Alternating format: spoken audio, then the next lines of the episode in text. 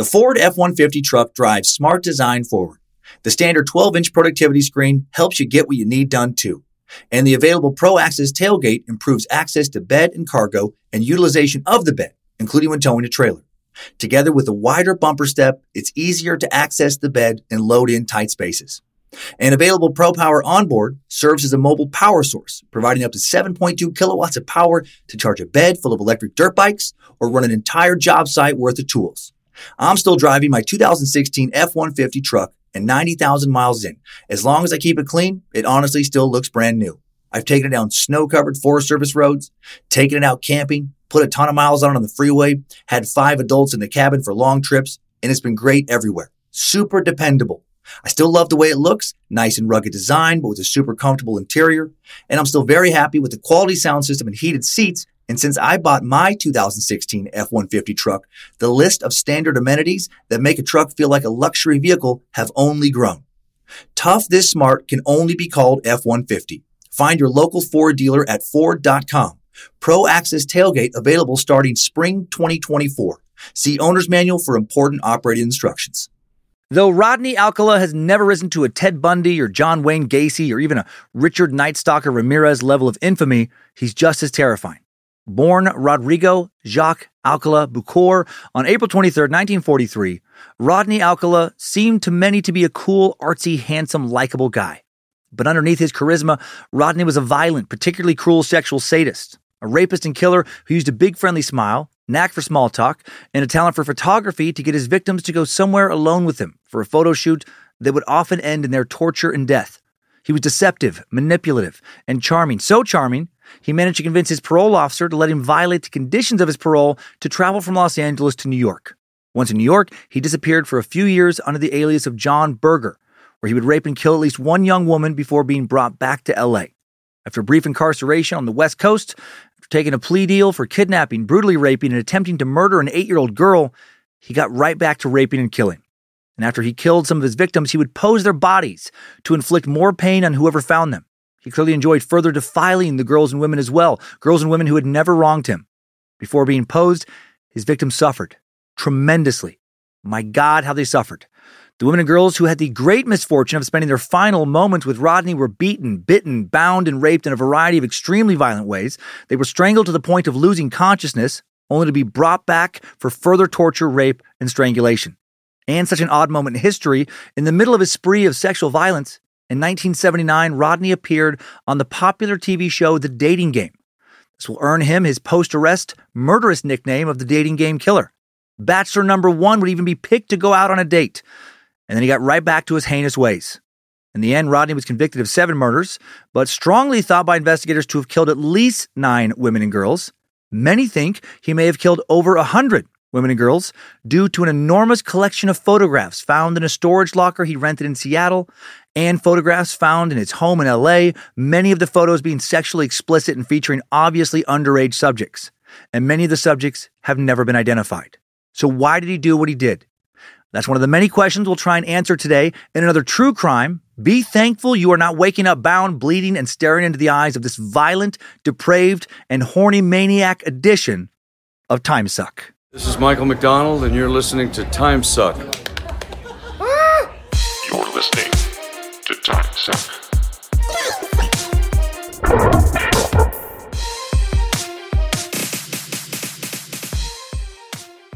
Happy Monday, meat sacks. Welcome to the Cult of the Curious. I'm Dan Cummins, the suck master, troll farm fertilizer foreman. Guy happy to still be alive after talking so much shit about strong pony boy Putin last week. And you are listening to Time Suck. Hail Nimrod, help take my mind off this dark shit when this suck is over. Lucifina, you know what to do. Praise Bojangles and glory be to Triple M. A couple quick announcements and then a monster true crime episode to dive into. Uh, thanks so much to everyone who came to the shows at Good Nights in Raleigh. Uh, you guys are fire. Uh, looking forward to Salt Lake City, Springfield, Missouri, Milwaukee, Wisconsin, Davenport, Iowa, and Chicago. You know where coming up. Uh, all current stand up dates listed at dancummins.tv. Uh, for this week's merch, how do you guys and gals feel about business? Business, business, call 1 800 Business if you like business money. 800 with a 1 in front. Business, business, Princeton, interest, Beverly Hills, dividends, profit, losses, more profit than losses, business. So much business, chicken wings, convertibles, tennis lessons, business stocks and bonds and NFTs, silver dollars, gold bars and golf, checks, money, orders, wire, transfers, IOUs, polo shirts, khakis, other business things. 1 800 business. Uh, we don't have a t shirt with Menendez Brothers Investment Enterprise on the front and 1 800 business on the back. For all you business lovers, you got to handle your business. Uh, it's badmagicmerch.com. Put on your put on your khakis, tighten your belt, do business. Uh, also, if you've liked the animations you've seen across the Time Suck, Scared to Death, and Is We Dumb Facebook and Instagram profiles for well over a year now, and you've thought, uh, I'd like to have something animated, well, you can hit up our animator, Thomas Royal. Great dude, talented artist, super competitive uh, animation rates. And he's fast. His Instagram handle, Salty Monkey123. YouTube channel profile, Salty Monkey. And you can email Thomas at saltymonkeyanimation at gmail.com. That's pretty easy. Saltymonkeyanimation at gmail.com. All right. Now, now off to true crime we go. A topic that strangely uh, is not divisive. Huh. Uh, uh, help us, help us, Nimrod. What's wrong with this? Why do, why do I like this stuff so much? Why do so many people like this stuff so much? Like learning about it, not actually like doing this stuff. Oh my gosh. Actually, today, especially graphic details of sexual brutality, uh, toy box killer, Bob Berdella, Kansas City butcher level of horror today. I don't uh, often give a lot of warning. Sometimes I just forget. Uh, most Time Suck episodes, extremely graphic in a variety of ways, but today's shit is just uh, especially brutal in moments. Let's get to work.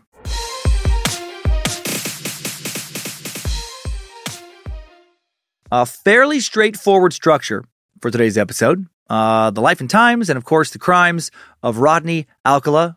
Uh, sometimes pronounced, I think I did that in the preview last week, uh, Alcala. Uh, I would say 80% of the people I found on videos would say uh, Alcala. So I'm going with that. Uh, we'll cover his brutal crimes, his appearance in the dating game, and the uh, strange saga of trials that followed his final arrest. While sometimes we talk about the circumstances surrounding a killer's life and crimes at the top of the show, there's, there's really not uh, all that much to talk about with Rodney. Unlike many of the killers we previously covered, uh, he didn't seem to have a horrible childhood. Not at all. No history of abuse, physical or sexual, neither alleged nor confirmed. His father did leave the family when Rodney was an elementary uh, school age kid, but that's sadly not that unusual. Uh, when Rodney was growing up, the divorce rate in the U.S. was rapidly rising, and it was becoming far more common than it used to be to be raised by a single mom or a blended family. Rodney was born in 1943, and there was a huge spike in divorce rates in the U.S. after World War II. Some have suggested that, uh, you know, because many families were strained under the burden of living with a man who may have been incapacitated during the war, or maybe he came home a much different man than he was when he left to fight some with severe PTSD back when no one knew how to treat that, that, you know, led to a lot of divorces. Also, a lot of women had found a new kind of freedom while working during the war years. And with the war over, a lot of them didn't want to give that up. There were 610,000 total divorces in the US in 1946 compared to 236,000 total divorces, far less than half of the 1946 total, exactly a decade earlier. Um, and in addition to more divorces, plenty of fathers were staying around and abusing their kids or simply leaving without getting a divorce. No one had perfect parents. And Rodney's parents, uh, well, his mom at least, a lot better than most. And his dad seemed to be good before he left. Uh, you know, actually, just by not abusing or molesting Rodney before he left, he was certainly better than uh, many of the serial killer dads we've met here. So, really hard to blame who he'd become later on childhood father abandonment issues hard hard to blame who he'd become later on really any environmental issues. There just doesn't seem to be any aha moment from Rodney's childhood or teenage years that points to how Rodney became the killing machine he was. From what we know, there was no point of trauma, no head injury that fucked up his brain's, you know, ability to uh, regulate morality and impulsivity. Nothing that clearly unlocked some kind of hidden rage inside of him. Nothing that clearly jumps out as the moment he uh, crossed over into darkness. And I think that this makes him uh, more frightening than he'd be if we could point to some moment that turned him from a regular person into a monster. You know, what's scarier than the idea that someone who's shown basically no signs of being abnormal except a, uh, a brief psychiatric stay in a hospital after deserting the army, uh, and then just starts brutally attacking women and girls at the age of 25. But is that really when he started killing? Alcala's attack on Tali Shapiro in 1968, the first crime of his that we know about. Uh, once incarcerated, he never decided to clear his conscience and reveal the locations of more bodies. Too selfish, too evil to do anything like that. And a lot of people think that he killed way more people than he was caught for. So who knows when it truly started. Uh, he may have been attacking women long before, and girls, long before he attacked Tali. Authorities would later find more than uh, you know 2,000 photos of young women and girls in Alcala's possession. Uh, they knew for a fact that some of them were dead, probably his victims. The question was, you know, just how many? And more than that, how the hell did he get away with it for so long? Several factors helped him keep killing. Uh, no ability to use DNA to link killers and rapists to their crimes in the 70s. Less stranger danger when he was active compared to now. Uh, no one was listening to uh, podcasts like this one, for one thing. And he was one of many other similar killers. Uh, detectives had their hands pretty full when Rodney was active. He hunted during an especially active era of serial killers and hunted in a few cities that were notorious for serial killers, you know, New York and LA. Criminal justice expert Peter Vronsky says that more than 80% of all known American serial killers operated between 1970 and 1999. We've covered many of them here, uh, like the Golden State Killer, episode 90, suspected of committing at least a dozen murders, 50 rapes, and 100 burglaries in California between 1974 and 1986. Wouldn't be until 2018 that Joseph DeAngelo would be arrested for those crimes, and then in 2020, He'd receive 11 consecutive life sentences for 13 counts of first degree murder and 13 kidnap related charges. There's also John Wayne Gacy, episode 68, would go down as one of the most notorious U.S. serial killers in history. 1978, uh, Gacy confessed to murdering 33 teenage boys and young men, most of their bodies found buried under his house. While Gacy targeted young men, most other serial killers went after young women in the 70s. Most in general have. The man who should have uh, uh incited the most fear probably seemed the least suspicious of them all to people he met, uh, Ted Bundy. Episode 11, probably need to redo that episode. Suck didn't dive as deep back then. Before his execution in 1989, Bundy confessed to killing 30 women. Many believe he was responsible for the deaths of 100 or more. Crowded playing field definitely seemed to have helped the dating game killer get away with more crimes. For a while, investigators thought the Hillside Stranglers were responsible for some of Rodney's crimes. A refresher on them, we've mentioned them, but uh, yet to properly suck those dirt bags. From October 1977 to February 1978, the bodies of 10 women found in a hilly area above Los Angeles. With no leads, the media began attributing the victims to the Hillside Strangler. It was only after Kenneth Bianchi was arrested for the killings of two women in Washington that he would confess to uh, the Hillside Strangler murders and then implicate his cousin, Angelo Buono, as his partner in crime. Also, at the same time as Rodney uh, was murdering young women in New York, the son of Sam, David Berkowitz, episode 167, in the middle of his reign of terror, his six murder victims were usually young women with long dark hair, reports of which caused many New Yorkers to panic, beginning with his first killing in April of 1976. He'd wound over half a dozen others. And though you might suspect someone like Berkowitz, rude, dirty, seemingly insane, uh, the crimes he committed, you probably wouldn't have suspected Alcala. He was charming and attractive. Uh, those who knew him, uh, you know, knew that Rodney was doing some red flag shit, like uh, you know, taking pictures of boys and girls naked. Uh, Rodney even assured them that he was doing it because their parents asked, and uh, just part of like an art project of sorts. And for some reason, they uh, found that to be an acceptable reason. While that makes zero fucking sense to me as a reasonable explanation now, I guess it was a different era, a very different era. I would hope now that if some friend of yours showed you their portfolio of essentially kitty porn a story of, uh, well, their mom asked me to take these pics would not deter you from contacting the authorities. Call the authorities on them and uh, try and track down that kid's mom. You know, no, uh, dude, uh, uh, is this what it looks like? A photo of a naked kid playing with the dildo? yes, but let me explain. It's cool. It's totally cool. Uh, you know, it's, uh, well, it's her mom. Her mom brought the dildo to the shoot. It was, uh, her, it was her, her dildo that the kid was playing with. Yeah, that doesn't make it okay, Rodney. That actually makes it more disturbing. Why is this girl wearing lingerie and bent over spreading her butt cheeks? Because her mom said that uh, she had once taken the same kind of photo herself. And she wanted to do some kind of mom daughter collage for Mother's Day or something. Maybe put it in the fridge. Dude, that's even more fucked up. Why didn't you call the police on the mom, you fucking creep? The more you talk, the worse it gets. Uh, I'm, I'm, I'm not sure that the photos of Rodney's, uh, you know, uh, the people Rod, people were seeing of Rodney's were quite that explicit. I don't think they were. But many were apparently very sexual in nature. Many were sexually graphic, and uh, many were so sexually graphic they've actually never been released to the public. Had Rodney tried to pull off his killing spree now, I, I would hope he would get caught quicker. Rodney was killing during a time before stranger danger was a mainstay of children's education, when hitchhiking was still a common and socially accepted way to get around, and when a lot of people believed, uh, you know, it was okay, I guess, to uh, take pictures of fucking nude kids as a fine art photographer. And, uh, you know, it was an era when he was killing when, when people couldn't fact check you online on their phone really quick, make sure you are who you say you are. Uh, too many people mistakenly believed also that good looking people must be good people. And that winning a dating show, for example, meant you uh, must be a good, cool guy. Rodney Alcala, was not a good, cool guy. Uh, let's find out who he actually was. Take a long journey.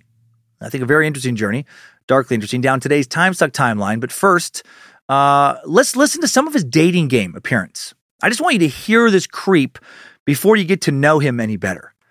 Um, yeah, he was uh, he was he was a hit on the show. Well, let's see. Bachelor number one is a successful photographer who got his start when his father found him in the dark room at the age of 13, fully developed. Between takes, he might find him skydiving or motorcycling. Please welcome Rodney Alcala. Rod, welcome. Alcala. And it's time to meet our young lady for game number one, and here she is. Here is a young lady with a wealth of experience. She once earned a living massaging feet, but she quit when her boss suggested that she work her way up. Then she taught school in Phoenix, Arizona, and now she's here to educate our three bachelors in the art of amour. Welcome, if you will, sensational Cheryl Bradshaw. Hello, Cheryl. Mm, don't sit down yet. Just a minute. Want to make sure everything is straight. You relaxed? You feel okay? All right. You know there are three bachelors over there. There'll be one, two, and three. Ask them anything you like to find out more about them, except their name, age, occupation, or income. Okay? And we're going to start by having them say hello to you and see how they sound. Number one, would you say hello to Cheryl, please? We're going to have a great time together, Cheryl. Okay. And here we go. Bachelor number one, Yes. what's your best time? The best time is at night, nighttime, Why do you say that? because that's the only time there is. The only time? What's wrong with uh, morning after? So that's so creepy in just context of who he is. I mean, a weird thing to say, I think, already, because that's the only time there is. There's just no, let's just fuck right now, Cheryl. He just feels very forward. Noon. Well, they're okay, but nighttime's when it really gets good. Then you're really ready. I'm a drama teacher, and I'm going to audition each of you for my private class. Bachelor number one. You're a dirty old man. Take it. Come on, over here. Uh, that's especially creepy, considering who, who ended up being. Oh boy. Oh, honey. Crowd liked it. We ought to go out and boogie. Really? A bachelor number one. I am serving you for dinner. Oh, What are you called and what do you look like? I'm called the banana, and I look really good. How is the audience laughing that hard?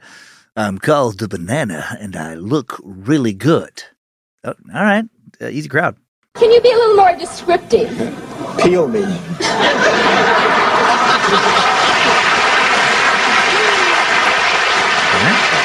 Uh, so that's that's him. That's him. Uh, uh, I didn't think he was nearly as funny as cheryl did or the audience.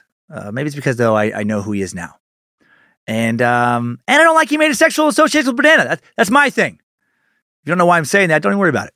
It'll take too long to explain that reference. Uh, looks wise, Rodney seemed uh, totally normal, just a regular horny dude in the '70s trying to hook up with a hot single lady. That same guy who charmed both Cheryl and the audience. I don't know how he did it, but he did that day. Uh, she'd pick him up for her for her, or she'd pick him for her date, and uh, he had already savagely raped, sexually tortured, and killed women by this point. All right, now let's meet the boy who would become this monster in today's Time Suck timeline. Strap on those boots, soldier. We're marching down a time suck timeline.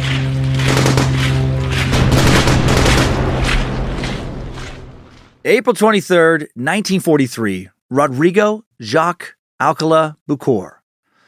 Uh, born in San Antonio, Texas, to Raul Alcala uh, Buquor and Anna Marie Gutierrez. He had an older brother, Raul, born uh, two years prior in 1941, and an older sister, Marie Therese, born the year before 1942. On April 24th, 1947, Rodney's youngest sister, Marie Christine. That's fun. two, oh boy. Okay, so you named um, named uh, both girls the the same same first name. That's uh, that's really cool.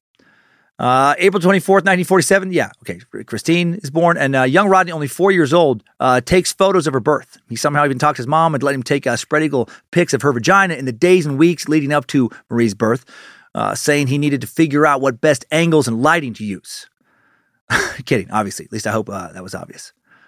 The following year, 1948, Rodney starts kindergarten. First goes to St. Joseph Catholic Elementary, St. Joseph Church, now surrounded by a bunch of big shops Rivercenter Retail and Entertainment Complex in San Antonio, not far from the Alamo. Actual St. Joseph School, from what I can tell, no longer around. At some point in his primary education, uh, Rodney moves to study at Mount Secret Heart Catholic School, uh, which is still there today, serving kindergartners to eighth graders. Mount Secret Heart. That's kind of a weird name, too. Not as expensive as some of the schools we've covered in the Epstein suck, but uh, not super cheap either, between 6 8K a year. Looks like a good school. Uh, the Alcala um, kids all attended either public or private Catholic schools in their elementary years. Um, and I guess it's Alca. Yeah, I always want to put Alca, Alcala, Alcala, Alcala. I don't know his name. I have written so many pronunciation guides and said it so many times in practice, and it just maybe just I just don't know any other alcalas, alcalas. Uh, does not roll off the tongue.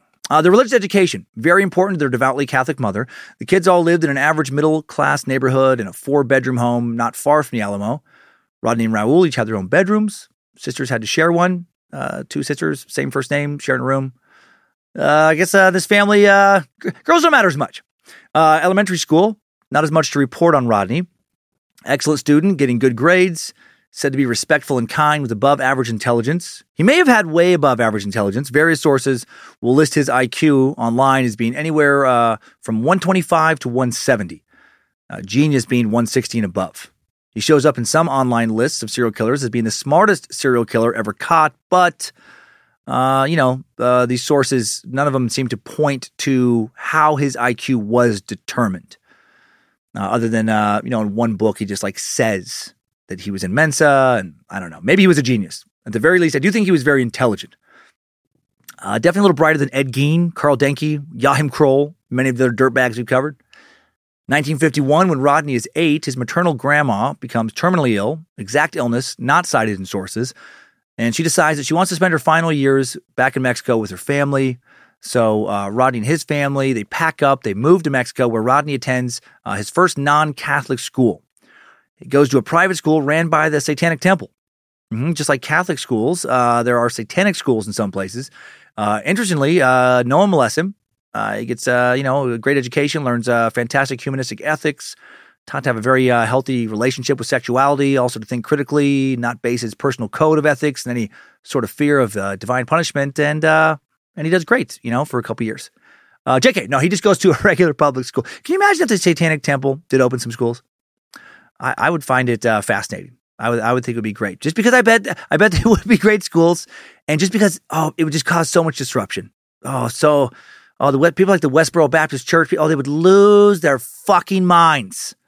Anyway, while living in Mexico, his grandma passes away in 1952 or 1953, and then in 1954, his dad leaves the family. Looked through multiple biographies, multiple sources. Uh, none of them give a good reason why he left. Almost all of them talk about him just leaving. It appears that either Rodney never knew why or he just never chose to tell biographers or journalists. And one source did say that Rodney and his father uh, had grown incredibly close in the 18 months prior to his dad leaving, and that his father's departure hit him the hardest out of his siblings. And I'm sure it was devastating. Again, though, not sure how you twist that around in your head and use it to justify raping and killing girls and women. Uh, his abandonment by his father and his later violence towards women, I, I would think, at least mostly, if not totally, unrelated. If paternal abandonment led directly to the serial killing of women, holy shit! America might have a bit of a lady shortage right now. Uh, soon after Rodney's dad leaves, still in 1954, the family leaves Mexico and relocate to Los Angeles, California. Rodney's mom enrolls the 11 year old in St. Alphonsus in East LA, where he goes to school for two years. That school's still there today. 1956, age 13, Rodney finishes eighth grade, then attends high school at a private school called Cantwell Sacred Heart of Mary in Montebello, California, small city bordering East Los Angeles, uh, to the east of East Los Angeles. Uh, during his last year um, of high school, well, you know what? I think I might have written that down right. It's right next to East Los Angeles. I think it might actually be west. Now that I'm picturing my head on, on, a, on a map. Uh, during his last year of high school, he decides he's had enough of rebel- uh, religious education and insists on being transferred to public school. Goes to Montebello High School. That's still there today as well. Uh, if anything bad happened to him in any of these schools, he never said anything about it. 1958, for his 15th birthday, Rodney's mom gives him a camera. Nothing too fancy, not top of the line or anything, but he loves it. It immediately becomes his most prized possession. And now, I was joking earlier, but now he talks mommy into a photo shoot. Nothing too scandalous, just some art house stuff. Uh, nothing too sexual outside of a ball gag and some nipple clamps and, uh, you know, topless, a lot of anal play. Uh, kidding again. Now, the camera does become his most prized possession, though. Last night when I was finishing my notes, uh, maybe I was tired, but it became very funny to me just to uh, picture him constantly uh, pushing his mom to take scandalous photo shoots. Uh, he'll hop on his bike. He'll pedal all the way to Hollywood and the Hollywood Hills looking for celebrities to take pics. He really does that. Thinks he's like, uh, imagine he's part of the paparazzi. Starts telling people he's going to be a professional photographer someday. 1960, Rodney, just 17, now graduates from high school uh, at the top of his class. People knew him as a fun and outgoing guy, handsome, smart, a ladies' man who always seemed to have a, a lineup of dates. God, I wonder what those girls would have to say now about their dates with Rodney. None of them, to my knowledge, have ever come forward and shared details I guess why would they? Uh, interestingly, future Southern California police chief David L. Snowden would graduate the same high school the following year, 1961. Wonder if he remembered uh, crossing paths with Rodney. He's listed as a notable alumni of Montebello High School. Rodney is not for some reason. Uh, doesn't seem like he would ever end up investigating Rodney. June 19th, 1961, Rodney enters a program in North Carolina to become a paratrooper after enlisting in the U.S. Army the previous year. He'll serve primarily as a clerk in the Army for four years. Why'd he put his photography career on hold to join the military? No idea. August 1st, 1962, just a couple weeks before Rodney's 19th birthday, he gets a letter from his mom informing him that his dad had unexpectedly passed away in Tulare County, California. Uh, Rodney had not spoken to his father in years, but he and his family attend the funeral, and Rodney is shocked to find out his dad had remarried and had more kids. That would be pretty fucking weird to not find that out until the funeral. Uh, what a strange thing some people do. Completely walk away from their their family, you know, their kids, and then just have like more kids with somebody else. Wish wish I knew why he did it. About a year later, 1963, Rodney suddenly turns up at home while his mom's cooking dinner one night. She's incredibly surprised. When she asks Rodney why he's home, he tells her the truth that he's hitchhiked home and gone AWOL. He had hitchhiked over 2,500 miles. She's upset with him, tells him to turn himself in. He doesn't want to. Uh, instead, he wants to take some pics of her. Nothing weird. Nothing weird. Nothing weird this time. Just a normal son and, and mom, just a boudoir shoot. Just a healthy son, uh, taking some lingerie, uh, maybe some topless, maybe some full nudie pics of his sexy, sexy mommy. no, sorry. Uh, now that I've started that stupid joke, it's uh, it's, it's hard for me to stop it. Uh, Rodney's mom really did want him to turn himself in. After a few days, he relented. He went to the local army detachment, uh, told him about how he deserted. He's now interviewed by several different officers. He's eventually sent to an army psychologist who hospitalizes him uh, tells him that he needs urgent psychological care. When the hospital checks with Rodney's superior officers back in Fort Bragg, North Carolina, they learned that in the last few weeks before he went AWOL, Rodney had been unable to perform his regular duties and seemed to have suffered from some type of nervous breakdown. Uh, no one seems to know like what triggered it. Rodney was diagnosed with antisocial personality disorder by a military psychiatrist and was honorably discharged on medical grounds now. So, what is antisocial personality disorder? Uh, a very serious, very concerning mental illness. It's uh, it's fucking scary.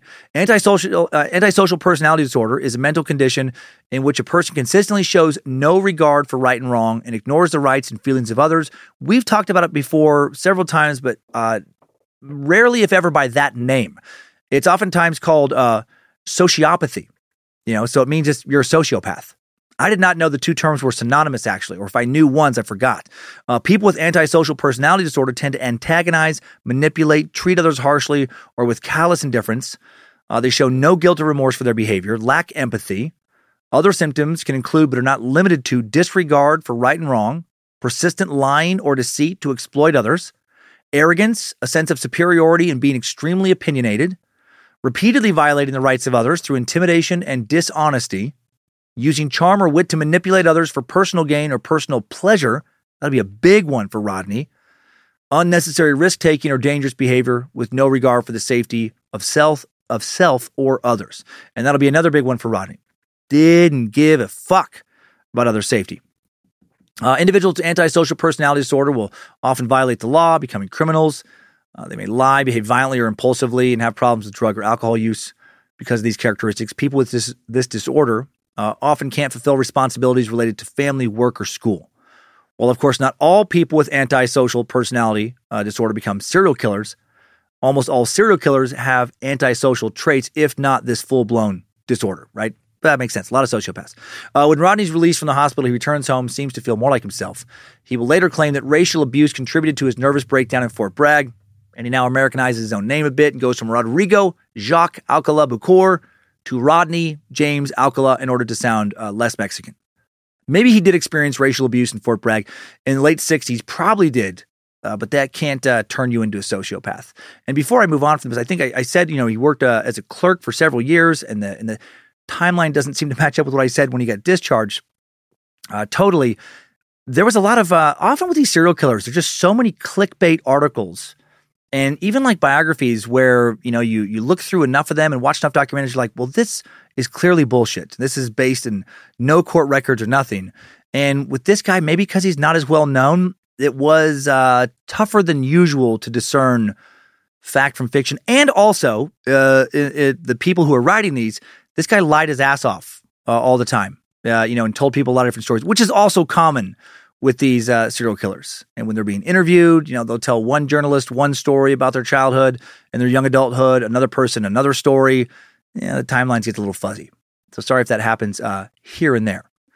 Uh, but back to his uh, possible racial abuse. Yeah, he maybe he did, but uh, yeah, that can't turn you into a sociopath. The exact cause of antisocial personality disorder, how you become a sociopath, not known, but they strongly believe genes may uh, make you more vulnerable to developing this disorder, and life situations may trigger the development.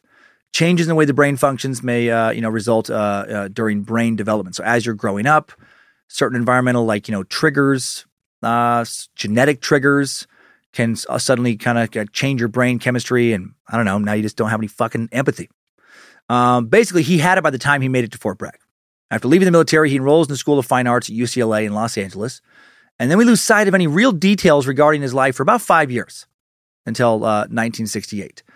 Uh, was he raping or killing during these years? Uh, it's very possible. In the spring of 1968, Rodney graduates from UCLA with a Bachelor of Fine Arts in Photography. Also falls into some unexpected money. On the day he graduates, his stepmom, a woman he hadn't even known until his dad died, until right after his dad died, uh, paid his portion of his father's life insurance policy into his bank account. And now he moves into an apartment on uh, DeLongpre Avenue or Boulevard, DeLongpre Boulevard in Hollywood, a neighborhood he'd always dreamed of living in, complete with a little white picket fence out front and a cozy veranda in the back. He bought himself two further luxuries a beige Chevy convertible and a brand new Helena 35X viewfinder camera containing a two-bladed leaf shutter with speeds of one uh, 20 you know one slash 25 seconds up to one slash 200 seconds. Uh, with this purchase came 10 free rolls of 35 millimeter film. And now, if he wasn't already doing this before, 25 year old Alcala starts taking a, a, new kind of photo. He was done photographing celebrities, birds, trees, any of that kind of stuff. Now he is ready to just kind of finally focus on his mom. no, I mean he's uh, now going to start taking pictures of women, underage girls, and also underage boys. So actually, actually worse than his mom. He uses new film rolls exclusively for these kind of photos. Then a few months later, if he hadn't already done something similar before, he does a lot more than take some pics. Yeek. Now we're getting into the shit. September 9th, 1968. Age 25, Rodney's cruising down Sunset Boulevard. He sees an eight year old girl he finds attractive, decides the time is right to strike. Fucking eight years old. So, so young. Talia Shapiro walking down Sunset Boulevard on her way to school, Gardner Elementary. She's new to the area of West Hollywood she's in right now, as her home had burned down recently, and telling her family now staying at the famous Chateau Marmont. Uh, incidentally, Chateau Marmont, uh, one of the most luxurious hotels on the Strip, one of the most famous hotels in the United States. In the first half of the 20th century, stars like Greta Garbo, Bette Davis, John Wayne, Marilyn Monroe were regular faces there. In the 60s now, when this is happening, rock stars uh, frequenting the hotel. Chateau Marmont, uh, the place where Jim Morrison from The Doors jumped off the balcony in his suite, uh, where John Bonham from Led Zeppelin famously drove his motorcycle into the lobby. Uh, Tali probably had no idea about all that though. She was fucking eight years old. She just knew that she, uh, her and her parents staying there because her house had burned down. Right now, she's supposed to go to school. So she sets off. Rodney drives up, pulls up to the curb, offers her uh, a ride. She's torn. She's been told not to talk to strangers, but also respect your elders. She'd also never had to uh, worry about the world hurting her. Didn't really understand how evil a stranger could be. Rodney tells her he knows her parents. They've uh, told him he can give her a ride. Since she is not used to adults lying to her, she believes him and gets in the car. And she would have never lived to let us know these details if it weren't for a good Samaritan, Donald Haynes, who watched uh, her get into Rodney's car. He just happened to be parked nearby. Something about their exchange did not sit well with him. Right, he didn't like the looks of Rodney, a guy whose car had no license plate. Mm-hmm. After Tolly got into the car, he follows them to an apartment complex. Once there, he watches Rodney lead her into uh, an apartment and uses a payphone to call the LAPD. LAPD officer Chris Camacho gets the call from dispatch to go check things out. When he gets to the apartment, his spidey senses also uh, going off. You know, something doesn't feel right about all this. He calls in another officer for backup. Then he goes up to the apartment door, starts knocking, calls out, you know, needs to speak to Rodney. Rodney uh, barely cracks the door open, has a little security chain still attached, asks what the problem is. When Camacho says he needs to come inside and check on a report on a young girl, Rodney tells him there's no girl and uh, he's nude and has just gotten out of the shower and will need a few seconds to get dressed before letting him in. Then he slams the door shut. Now, Officer Camacho really has a bad feeling in his gut. If Rodney had just gotten out of the shower, uh, why wasn't he wet? Camacho now breaks the fucking door down. Hail Officer Camacho. Once inside, first thing he sees is blood on the kitchen floor. So much blood. Then he sees a pair of Mary Janes on the floor next to Tolly's body. She's not moving. Rodney's gone. He had just slipped out the back. Camacho first thought Tolly was dead. She's laying nude and motionless on her back next to a pile of her crumpled up clothes. She'd lost so much fucking blood.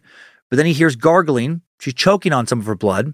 And uh, officers see that, you know, Tolly's alive, but barely. She'd been raped, strangled, beaten.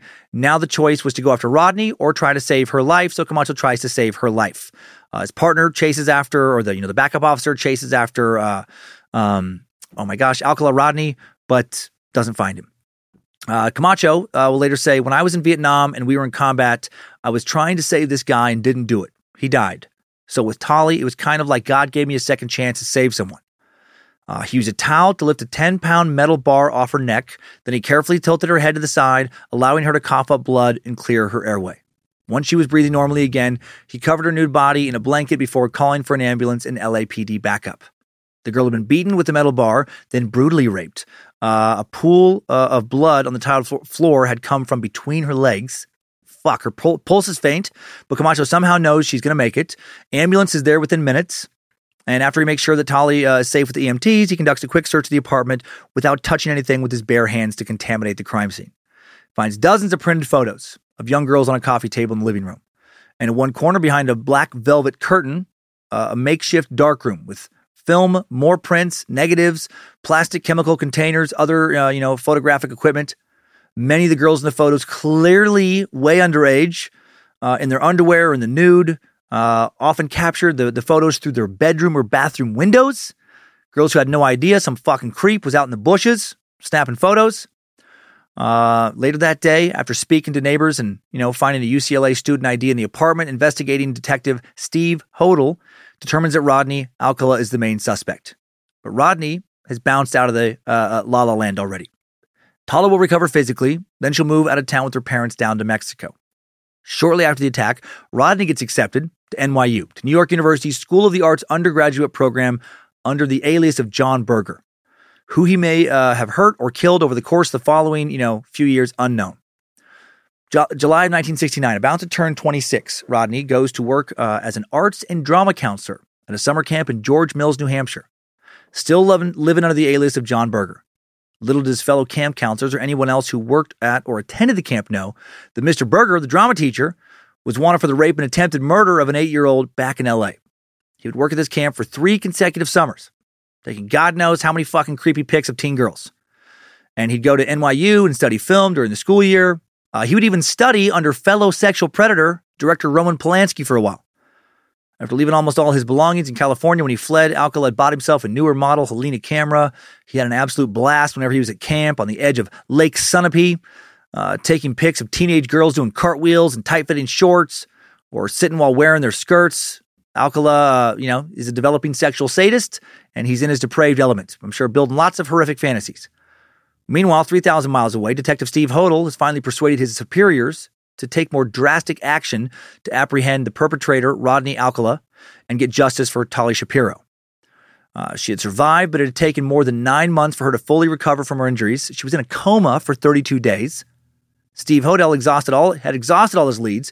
Now it's time to take his search for Rodney to the next level, and he helped get Rodney onto the FBI's 10 most wanted list, and this will lead to his capture.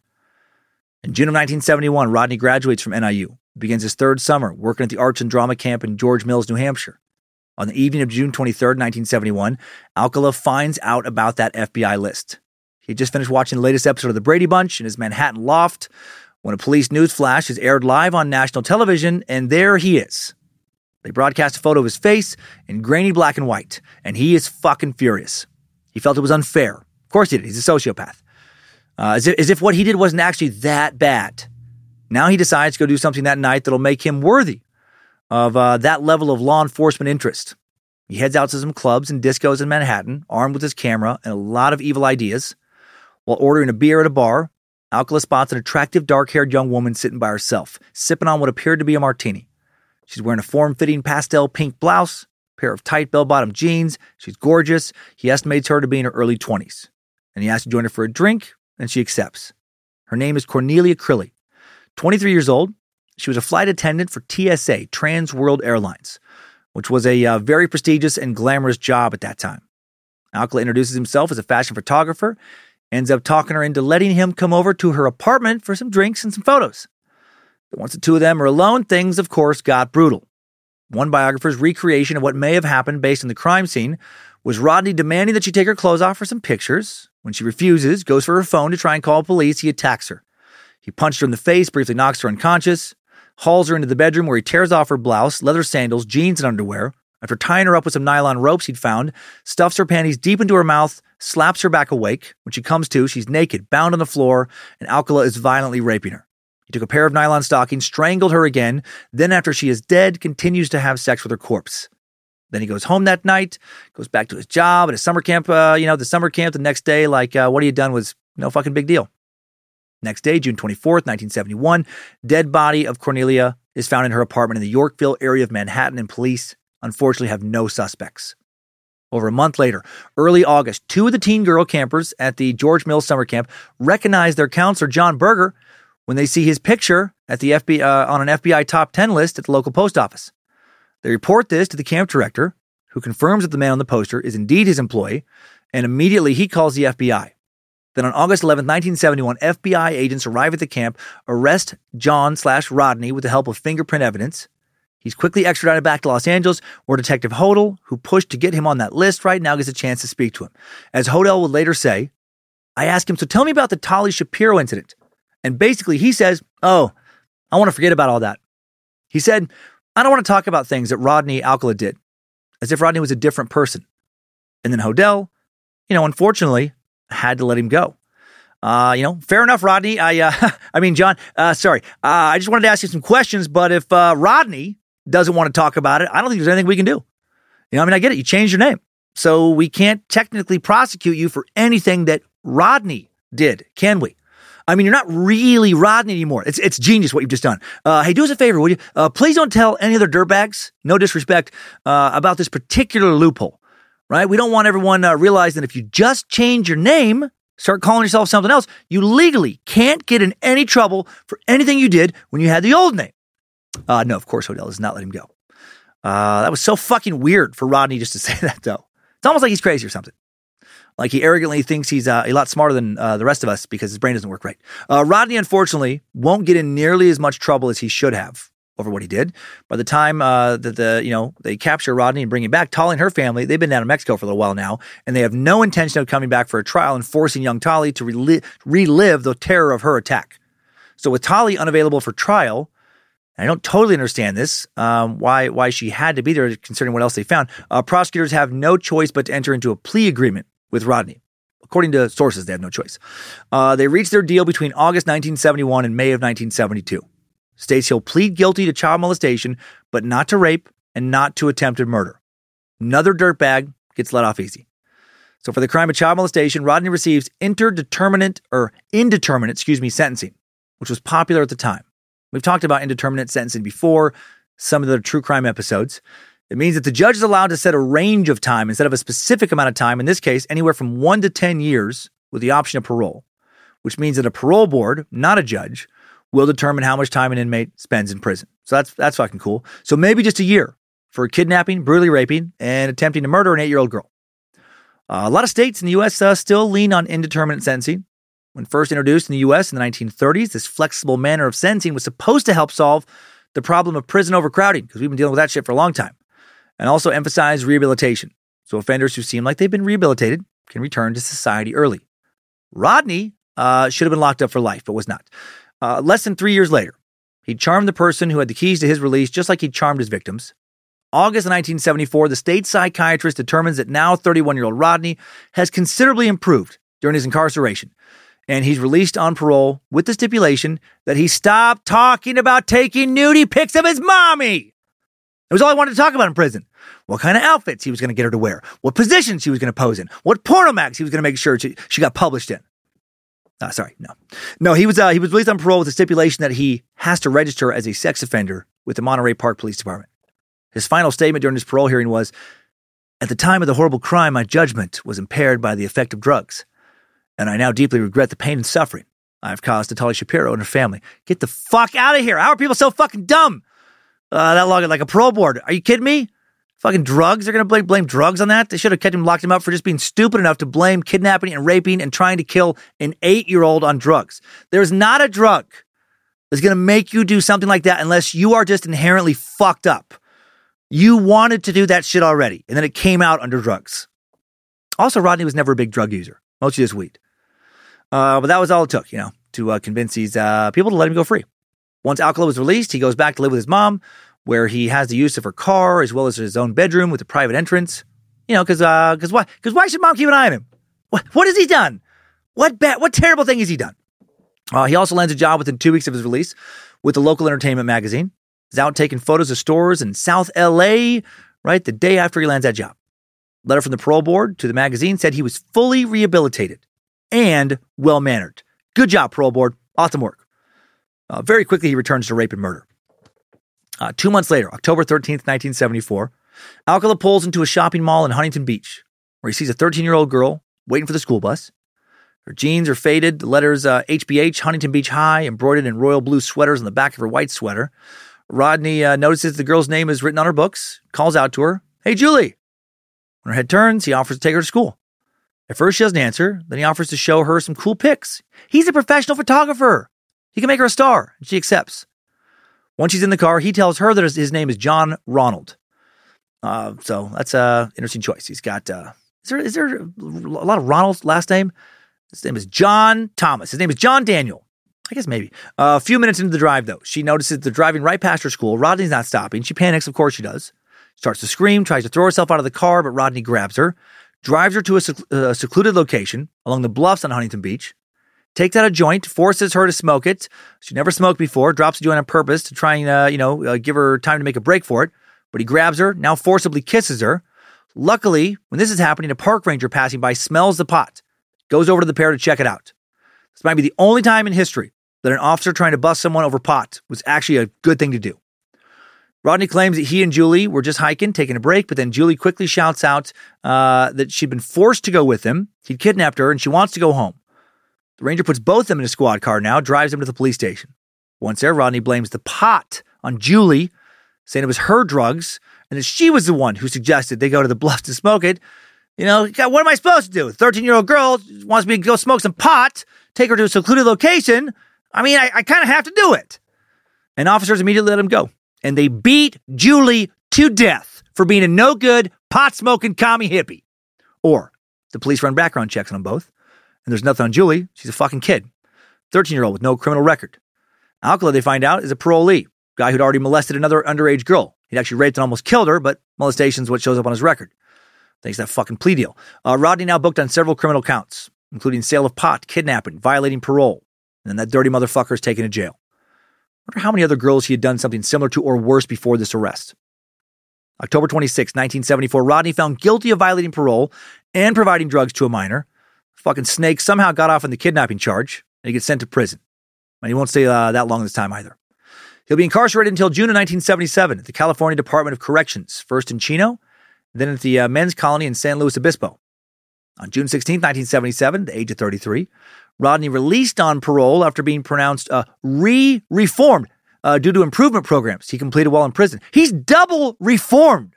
Holy shit. He is so good now. He's so reformed. He is actually safer than someone uh, who's never got caught for raping and almost killing one kid and then kidnapping another he was definitely going to, you know, try and fucking rape and kill.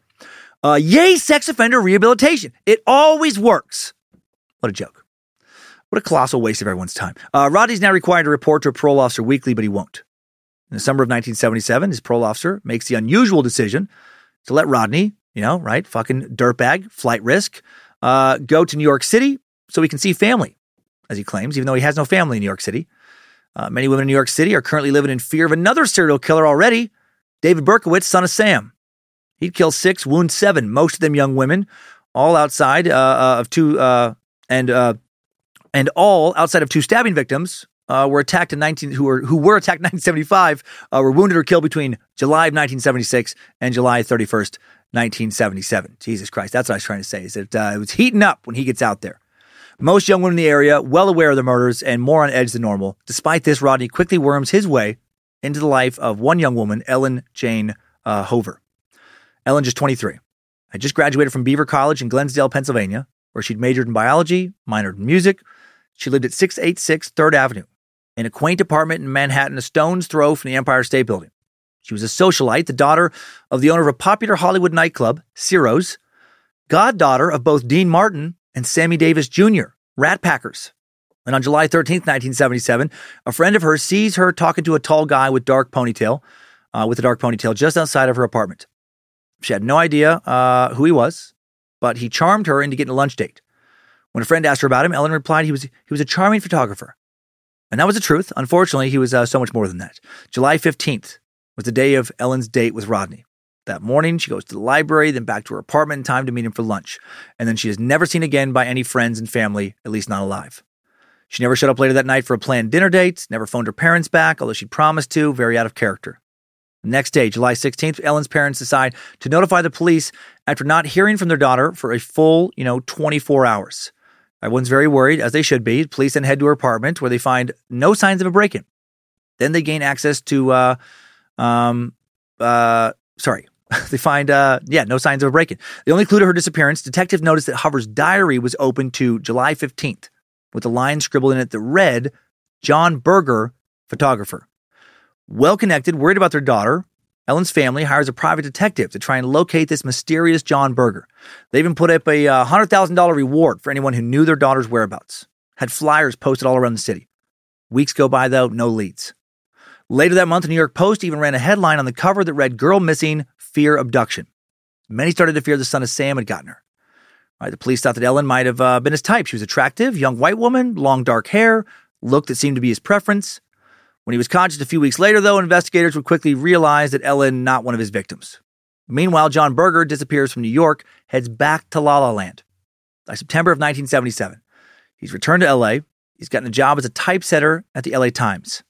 While working at the Times, he will convince hundreds of young men and women that he's a professional fashion photographer, and he'll convince them to let him take uh, provocative photos of them for his portfolio. Who knows how many he also killed?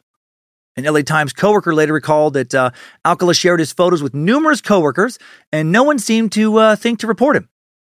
This one coworker would say, I thought it was weird, but I was young. I didn't know anything.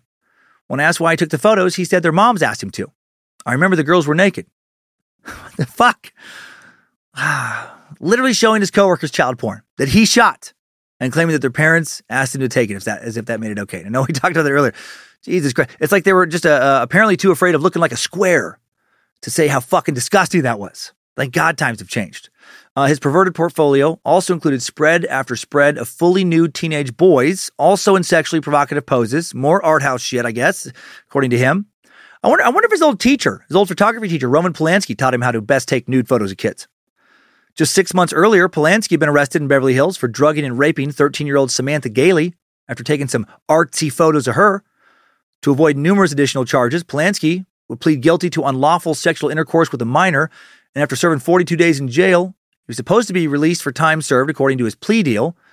Uh, then his attorney, after he gets out, thinks that the judge is going to toss out his plea deal, send him to 50 years in prison. So he gets out on bail, flees the country, uh, has been making movies from abroad ever since, living in France, Poland, and Switzerland. I wish that judge had put him away for 50 years. But instead, at the 75th Academy Awards in 2003, he won the Best Director Oscar for The Pianist. Yeah, fuck yeah, nice.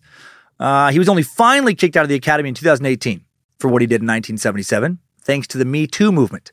Why did it take that long? Because the Academy of Motion Picture Arts and Sciences has been morally fucking bankrupt for decades. Look at how celebrated Woody Allen's been. Forget about the sex crimes he's been accused of, like the one levied in August of 1992 when his adoptive daughter, Dylan Farrow, then only seven, said he sexually molested her in the home of his adopted mother, or her adopted mother, uh, actress Mia Farrow. Just look at another one of Mia's kids. Woody, in addition to having a biological child with Mia, had also adopted two of other uh, two other of Mia's kids. And in 1990, two years before the sex abuse allegation, Woody started a romantic relationship with another one of Mia's adopted children, Soon Yi Previn. Woody's kid's adopted teenage sister. When Soon Yi was a senior in high school, uh, Woody was a 56 year old pervert. He started dating her, dating his kid's sister.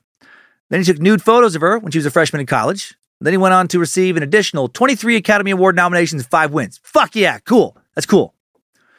Sorry, I know I uh, got pulled a bit off course there, but I think all this does speak to how Hollywood uh, really can be Holly weird. And from everything I've researched over the past several years, it was especially weird in the 1970s when uh, Alcala was doing this shit. And it did make it easier for Alcala to do what he did because, uh, you know, some of the uh, sexual liberation of the counterculture revolution in the late 60s and 70s ran amok. And it wasn't that unusual, I guess, for a grown ass man with a camera to approach, approach teen girls and teen boys and want to take artsy nude photos of them. October of 1977, 18 year old Jill Barcombe disappears now. Jill was born December 18th, 1958. Fifth child of 11 kids in her family. Grew up in Oneida, New York. Well, we've been there before. Uh, was still living in the family home just prior to her disappearance. She dropped out of high school her senior year earlier that spring, had a bit of a wild side, 1977, good year to party. She was volunteering as a candy striper at the local hospital, hoping she'd uh, become a nurse someday. Then she abruptly, to her family at least, uh, uh, skipped out of town. In that October, she disappeared. Then a week later, she called her family to let them know she was okay. She told them she decided to drive it to California with three of her friends, loved it there so much she decided to stay, and her friends had returned to New York without her. And then her family would never hear from her again. A few weeks later, early in the morning of November 10th, 1977, the West Los Angeles police received a call about a dead body in the Mulholland Drive area of LA, close to Marlon Brando's house. The police parked near an area dense with brush and trees, soon came across a horrifying sight. This is fucking brutal. Officer saw a female body on all fours, low to the ground, her knees bent, the tips of her toes on the ground, her inner thighs and knees pointing outward. Had no panties on, her rear was spread wide, her face had been tucked so tightly against her breast it looked like her neck was broken. Top of her head touching the ground between her knees, her right hand fingers curled up only about three or four inches from her sliced open anus, where blood pooled in the dirt below. Her blood smeared light green sweater pulled up on her back. She had no stockings or shoes on, one pant leg tied around her neck, a large pointed rock that was bloodstained found in the pool of blood that encircled her head. The autopsy report listed the victim as female, uh, you know, four feet, 11 inches tall, weighing about 95 pounds. Most disturbingly, almost all of her injuries had been inflicted while she was still alive. She was strangled with someone's hands, then with ligatures, then bashed on the head. The blows to the head appeared to be consistent with impacts from a rock, the bloody rock, you know, laying next to her. There were multiple causes of death, blunt force trauma to the head and neck, either of which could have killed her. So, multiple possible causes of death, and uh, strangulation as a contributing cause. Her anus was torn, the area was bruised, so she was still alive when those injuries occurred. Uh, two contusions of the anus itself, just below the vagina, indicated that while she was being sodomized, the perpetrator's fingernails likely dug into her skin. Her pubic hair was singed up the left side, showing that a flaming instrument had been placed between her legs and into her vaginal area. Fuck, that is some toy box killer, Kansas City butcher level shit. She had been savagely sexually tortured. Sperm found in both her vagina and her anus. Coroner speculated that she hadn't walked to where she was found because there was no bare footprints. There was also blood smears from the killer's hands found on her legs, showing how he'd moved them to make his disgusting display so whoever had done this had taken her from another location, then posed her, right? Deliberately carried her from someplace else and made her look as horrifying as possible uh, for the poor people who would find her. Her body had been staged, right? And this elaborate and horrific staging will be one of Rodney's criminal signatures. This type of staging often called posing. Jack the Ripper, Time Suck bonus episode 21, sometimes posed his victims' nude bodies with their legs spread apart to shock onlookers and the police in Victorian England. Albert DeSalvo, the Boston Strangler, subject to Time Suck episode 212, posed some of his victims to shock those who discovered their bodies. In most cases, DeSalvo left his victims with their genitals exposed towards the door. After murdering his sixth victim, 67 year old Jane Sullivan, DeSalvo left her body in a bathtub in a kneeling position with her bare buttocks exposed. Investigators determined the victim had been murdered in another room, then taken to the bathroom for posing.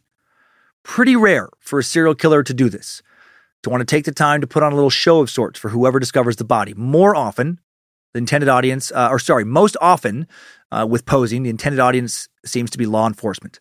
Similar to killers taunting authorities with letters to the media, or to the police themselves, mocking their inability to catch them. Posing might point to an especially arrogant killer who thinks they can not only just get away with murder, they can also flaunt the extreme brutality of their crimes and torment the uh, law enforcement. Much more often with serial killers, victims' bodies are left wherever they've died, the killer having quickly fled the scene in a desperate attempt to get away with it. Sometimes, mostly early on in their sprees, uh, they're shocked at what they've done and want to remove themselves from the location where they lost control as fast as possible. Other times, bodies are dumped in a remote, hidden location where the killer may return later to further sexually desecrate the body. Or the body's kept in or very near the killer's home where they uh, can then return to it again and again for dark sexual satisfaction. Posing, probably the most rare scenario. Posing, uh, mostly associated, at least uh, recently it seems, based on what comes up first with a quick internet search, with Washington State serial killer George Russell, aka the Charma. Charmer, excuse me, have not covered him yet. Uh, he killed in 1990. One of his victims, found with her arms and legs crossed as if put into a, a coffin, uh, her eye had been covered with a plastic top. Uh, another victim found with a sex toy shoved down her throat in the book More Joy of Sex, placed in her left hand. Uh, fingerprint match to a juvenile arrest record confirmed that this victim of Rodney's was Jill Barcombe. Jill laid to rest Wednesday, November 16th, 1977, in St. Patrick's Cemetery back in Oneida. She received a closed casket service due to the severe disfiguration of her face and body. Her parents did not want any of the other children, or fucking anyone, to see what Rodney had done to her. Meanwhile, investigators have no idea this is Rodney's work. They have no suspects. The lead detective on this case was LAPD officer Philip Vanatter, who later would be uh, the lead detective of the O.J. Simpson case. And he was the one who made the call or helped make the call to look into the Hillside Stranglers in this one, uh, assuming they had something to do with this.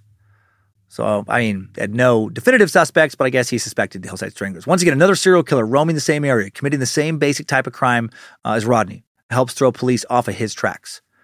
Officers knew that Jill's friend, Judith Miller, had been a victim of the Hillside Strangler. Judith's body had been found October 31st, 1977. Uh, she was only 15. How fucking crazy is that? These two women, these two, uh, you know, friends who had just met, both killed by serial killers, by different serial killers active in the same area at the same time. Law enforcement initially assumed Jill was another strangler victim. On December 14, 1977, LAPD receives a call from the FBI. They're investigating the disappearance of Ellen Hover, uh, which had taken place about five months early in New York City, right? Still not having found her remains. Uh, or her. They don't know for sure if she's dead at this point. The FBI looking for a man known as John Berger because his name is in her uh, diary on the last day she's seen. And they discover that John Berger is an alias for Rodney Alcala, who's now living back in LA and the LAPD tracked down Rodney easily. The records show that he'd been in jail twice for a ruffle, uh, total of roughly five years. Now he's on parole working at the LA Times. So the LAPD head over to the Times, find Rodney, bring him in for questioning. When they ask him about uh, Ellen, uh, they're surprised. Not only did he admit to knowing her, he admitted to being with her on the day she disappeared. He said that the two of them were friends and that they would uh, go out and take pics to, uh, together sometimes. He said that that was what they did on the day she disappeared after he walked to her apartment, uh, or afterwards, he walked her to her apartment and left her at her front door. Was he assuming he was so charming they would just believe him, or just that there was no evidence against him at this point and he didn't have to worry about it? Uh, the police asked him to take a polygraph test. He said no, and since they couldn't force him to take it and had no evidence of a body, uh, you know, so uh, or of a murder weapon, if there was a murder, they had no choice but to release him now, even though they strongly assumed he had done something to her and had, you know, obviously something to do with her disappearance. Slippery son of a bitch, for the moment at least, has, uh, has again avoided being thrown behind bars. Uh, just two days later, Southern California police make another horrifying discovery. The body of Georgia Wixted, 27 year old woman, is found in her Malibu apartment after she fails to pick up a coworker for work. Georgia was a nurse at the Centinela Hospital in Inglewood, usually working the 3 p.m. to 11:30 p.m. swing shift. After work on December 15th, Georgia, some friends, they'd gone out to celebrate a friend's birthday at a bar. One of the men they met and uh, flirted with a bit was Rodney Alcala. And he would follow them when they left the bar, and he would follow Georgia all the way to her house. Afterwards, Georgia dropped off her friend, uh, Barbara Gale, at her Santa Monica home. Before getting out of the car, Barbara asked Georgia if she could catch a ride to work the next day at 2.30 in the afternoon. Her motorcycle had broken down. A nurse who drives a motorcycle? Hail Lucifina. Uh, Barbara sounds badass. Georgia agreed, since they both worked the same shift. But then the next afternoon, Georgia never shows up to take Barbara to work. Uh, after calling Georgia's house several times, getting no answer, Barbara takes a cab. Uh, and then she's worried when Georgia doesn't show up to her shift, so she quickly decides to call the police. I like everything about Barbara. Uh, police officers soon enter Georgia's apartment complex, approach her door.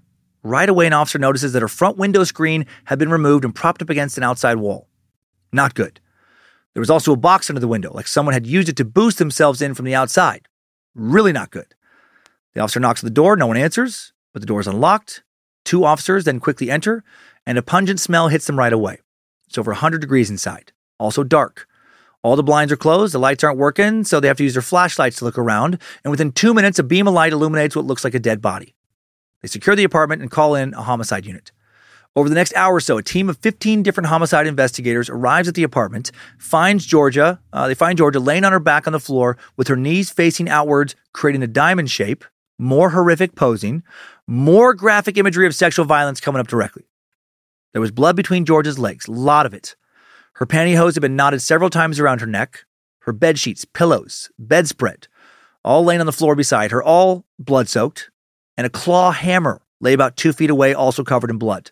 The whole apartment was a bloodbath. There was blood spattered on the railings of the bed, as well as all over the bedroom walls. In the bathroom, blood all over the toilet. It seemed like there was far too much blood to have come out of just one person, especially a small woman.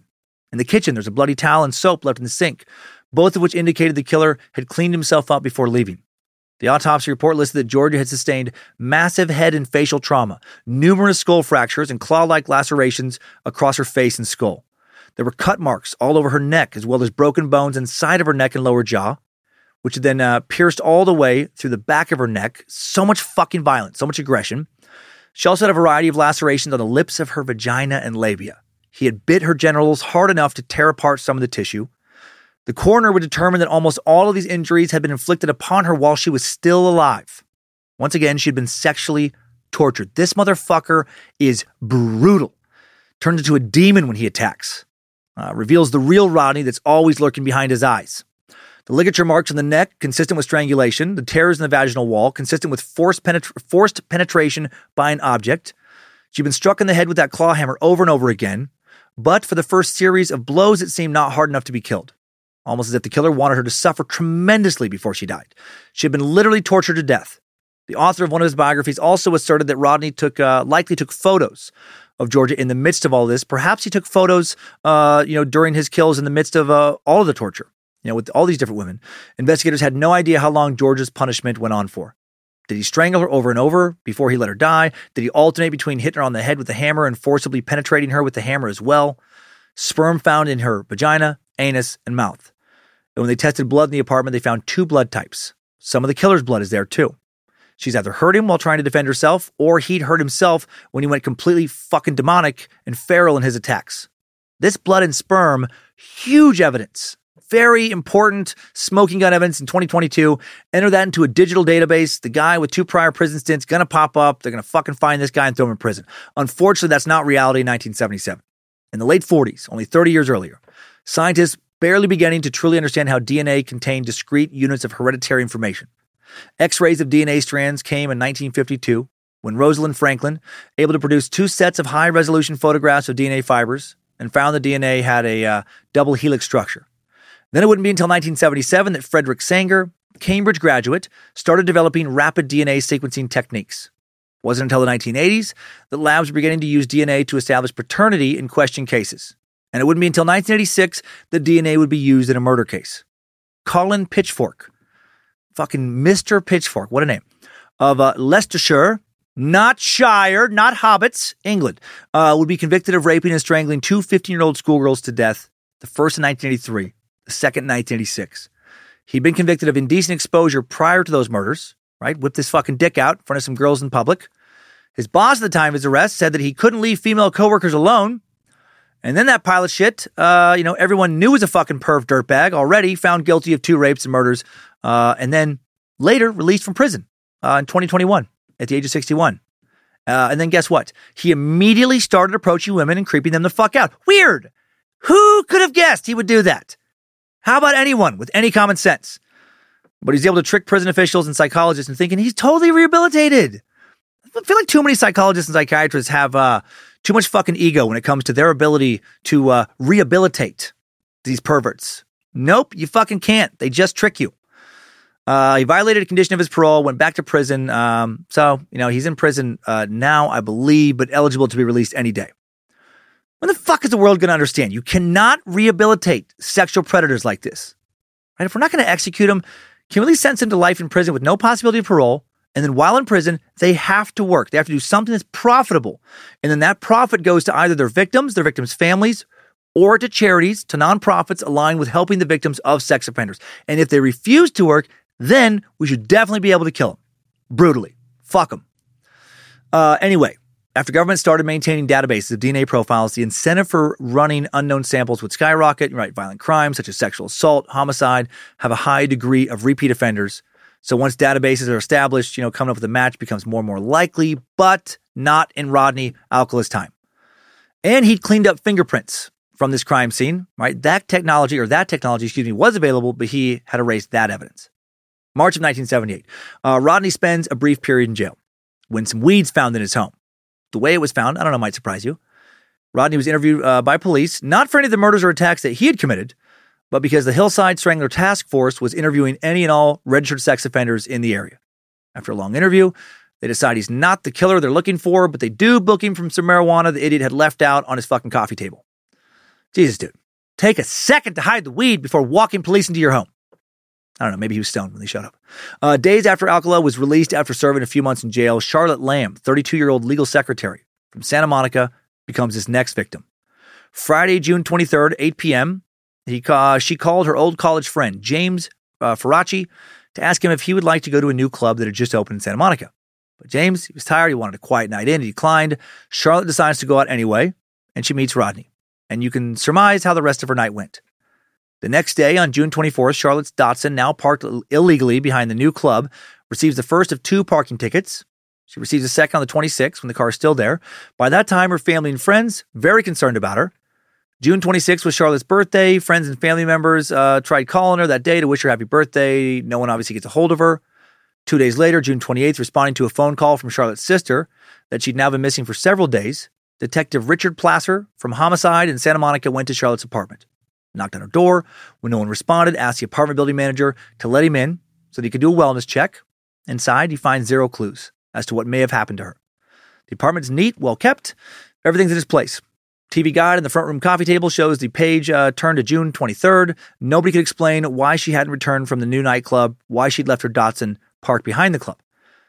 Now let's back up to June 24th, the day after Charlotte had went alone to that club in Santa Monica.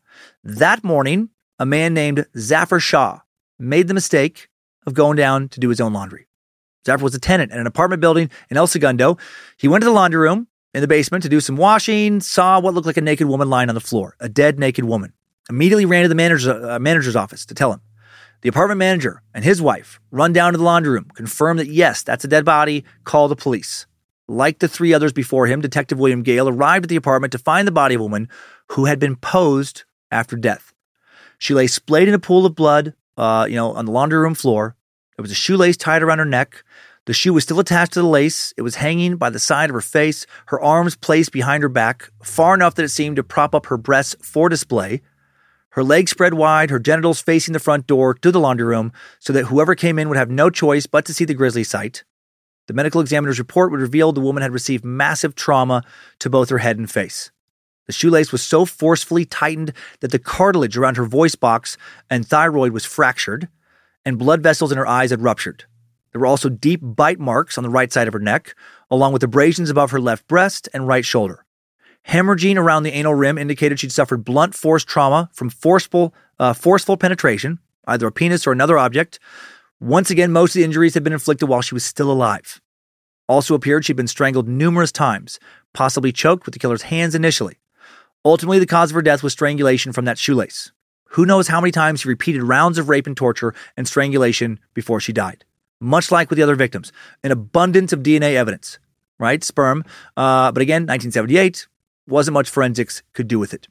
When the detectives started to ask questions to the manager, other tenants who lived in the apartment uh, building, they soon discovered that not only did this woman not live in the building, nobody recognized her. A few days after being initially labeled a Jane Doe, it would be determined that this is the murdered body of Charlotte Lamb. And within days, another Alcala victim is found.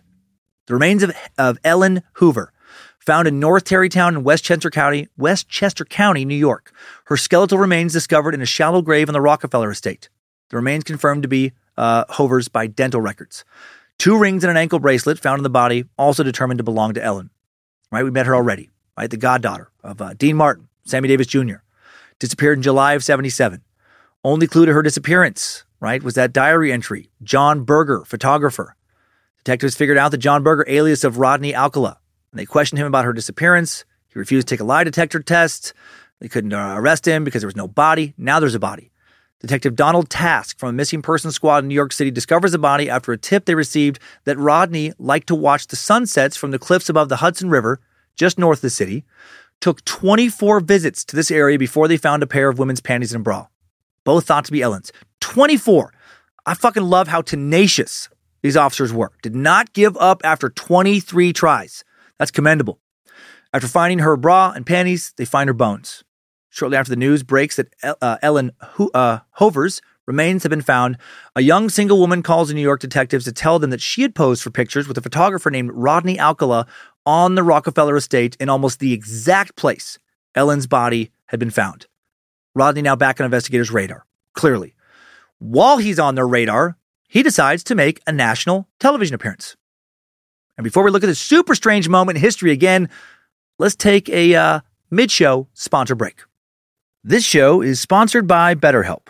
If you suddenly had an extra hour show up in your day every day, what would you do with it? Work out, sleep, read a book, play Fortnite, call your mom, take judo lessons, finally watch all the episodes of Shameless? A lot of us spend a lot of our time wishing we had more time. But why? Time for what? If time was unlimited, how would you use it? The bad news is that you're not going to get that 25th hour. But what you can probably do is reprioritize where you spend some of your time. Therapy can help you find what matters to you so you can do more of it with your time. This year, my health is more important to me than cranking out another stand up special as fast as possible. So I canceled a tour, sacrificed that income, and decided to spend a lot of the time I just got back working out more, resting more, relaxing more, and enjoying time with family, friends, and just myself. And I'm so glad I did. I feel better than I have in a long time. And my BetterHelp therapist, Debbie, was very helpful in getting me to make the decision to pull back. Thank you, Debbie. If you're thinking of starting therapy, give BetterHelp a try. It's entirely online, designed to be convenient, flexible, and suited to your schedule. Just fill out a brief questionnaire to get matched with a licensed therapist and switch therapists at any time for no additional charge. Learn to make time for what makes you happy with BetterHelp. Visit betterhelp.com slash timesuck today to get 10% off your first month. That's BetterHelp, H-E-L-P dot com slash timesuck. After years of fine print contracts and getting ripped off by overpriced wireless providers, if you've learned anything, it's that there's always a catch. So when you hear that Mint Mobile wireless plans are $15 a month when you purchase a three month plan, you're probably thinking, what's the catch? Well, there isn't one. Really. They cut the cost of retail stores and pass those sweet savings directly to you. It's pretty simple. Mint Mobile is here to rescue you with premium wireless plans for just 15 bucks a month and no catch. All plans come with unlimited talk and text plus high-speed data delivered on the nation's largest 5G network. And you can use your own phone with any Mint Mobile plan and bring your phone number along with all your existing contacts over. And in addition to saving money, like over a 50% price drop from what I was paying before, the network quality, in my experience, is better than it was with my old service provider. To get this new customer offer and your new three month unlimited wireless plan for just 15 bucks a month, go to mintmobile.com slash timesuck. That's mintmobile.com slash timesuck. Cut your wireless bill to 15 bucks a month at mintmobile.com slash timesuck. Additional taxes, fees, and restrictions apply. See Mint Mobile for details. Thanks to Rocket Money, I canceled a membership to a gym I used to go to, where I continued to pay a monthly membership for a couple of years after I stopped going. I didn't even recognize the charge. Rocket Money found it though, and it was canceled.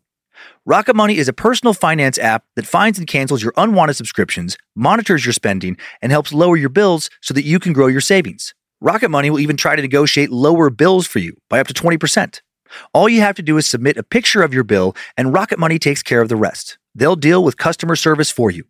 Rocket Money has over 5 million users and has saved a total of $500 million in canceled subscriptions, saving members up to $740 a year when using all of the app's features. Stop wasting money on things you don't use. Cancel your unwanted subscriptions by going to rocketmoney.com slash timesuck. That's rocketmoney.com slash timesuck. rocketmoney.com slash timesuck.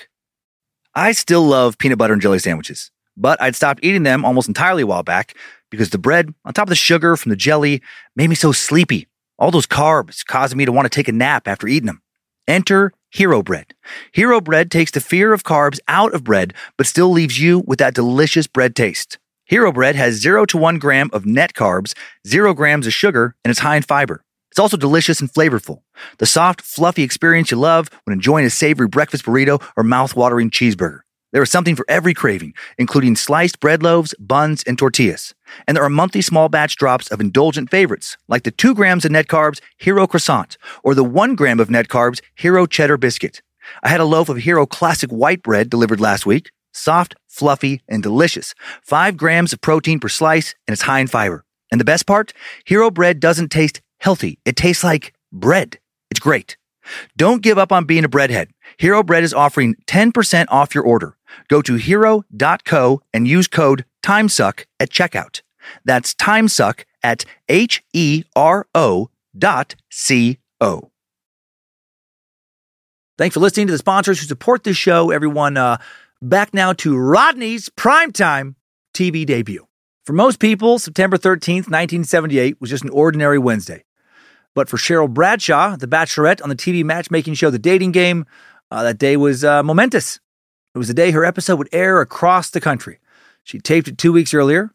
We heard part of that episode earlier. Cheryl was introduced by host Jim Lange as a young lady who once earned a living massaging feet, but she quit when her boss suggested she work her way up. then she taught school in Phoenix, Arizona, and now she's here to educate our three bachelors in the art of more. That intro is so 1978, right? So cringy. Uh, all right, fellas, listen up. Our single and ready to mingle lady of the day is used to being sexually harassed at work and she doesn't press charges. so put your groping gloves on. Uh, get ready to poke and pinch. Uh, the dating game was super popular in 1978.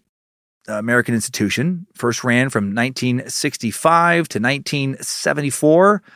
Uh, ran in uh, you know prime time for for much of that initial run, and uh, it was revised three times later. From 1978 to 1980, it aired as the all new dating game, and then it aired again from 1986 to 1989, and then once more from 1996 to 1999 created by Chuck Barris, who also created the Newlywed Game and hosted the popular Gong Show.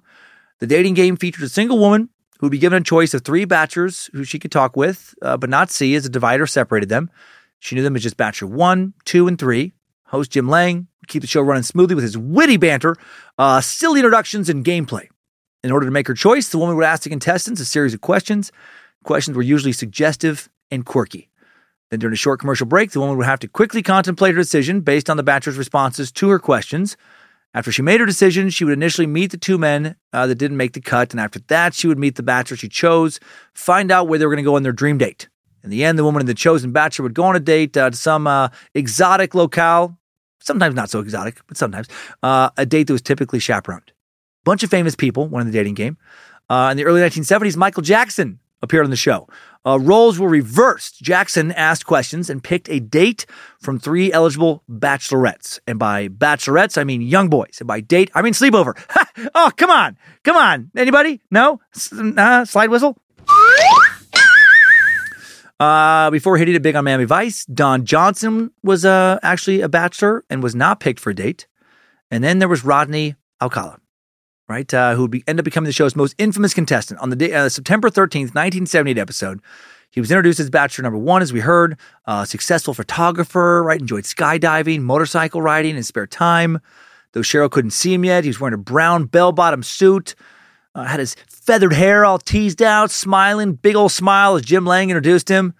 Right, bachelor number one, successful photographer, got his start when his father found him in his darkroom at the age of 13, fully developed. Right, uh, uh, you know, you heard that and the rest. Cheryl's final question was, "Am I serving you for? I'm serving you for dinner. You know, what are you called? What do you look like?" That's when he said, I, "I'm called a banana. I look really good." Uh, has to be more descriptive. He just says, "Peel me." Later, Bachelor One later, Cheryl replies, giggling, and then she does choose Rodney, uh, according to her, because uh, I like bananas, and I get it, Cheryl. Lord, do I get it? That was not supposed to be that button. I'm gonna keep. I'm gonna keep that mistake in because that was really funny to me. Just gets really dark. I was trying to do a little slide. Lord, do I get it? Everyone has to die now. No. Very different tone that button sets. Uh, Cheryl and Rodney met at the end of the episode. Rodney kissed Cheryl on the cheek. They were awarded tennis lessons, complete with outfits, uh, trip to the Magic Mountain theme park. But the date never happened. Uh, Bradshaw called the show's office shortly after filming, tells the contestant coordinator, Ellen Metzger, that she doesn't want to go. She will not go. According to Metzger, Cheryl says that there's no way she's going to go on a date with Rodney. Immediately after their episode wraps backstage, he creeps her the fuck out. She later told the Sydney Telegraph in 2012, I started to feel ill. He was acting really creepy. I turned down his offer. I did not want to see him again. Another one of the episode's bachelors, actor Jed Mills, said to LA Weekly that Rodney was kind of quiet. I remember him because I told my brother about this one guy who was kind of good looking but kind of creepy. He was always looking down and not making eye contact. Some true crime writers would later speculate that the rejection uh, that he say, uh, faced after this uh, taping pushed Rodney further into his terrible deeds. He was embarrassed. Rejection, uh, often incredibly difficult for serial killers, sociopaths to process. Uh, like Rodney, they tend to consider themselves superhumans, predators, more powerful than their prey. Sadly, the exposure Rodney receives in the dating game uh, will not bring him down. It'll just give him the uh, the moniker right after he's caught of the dating game killer.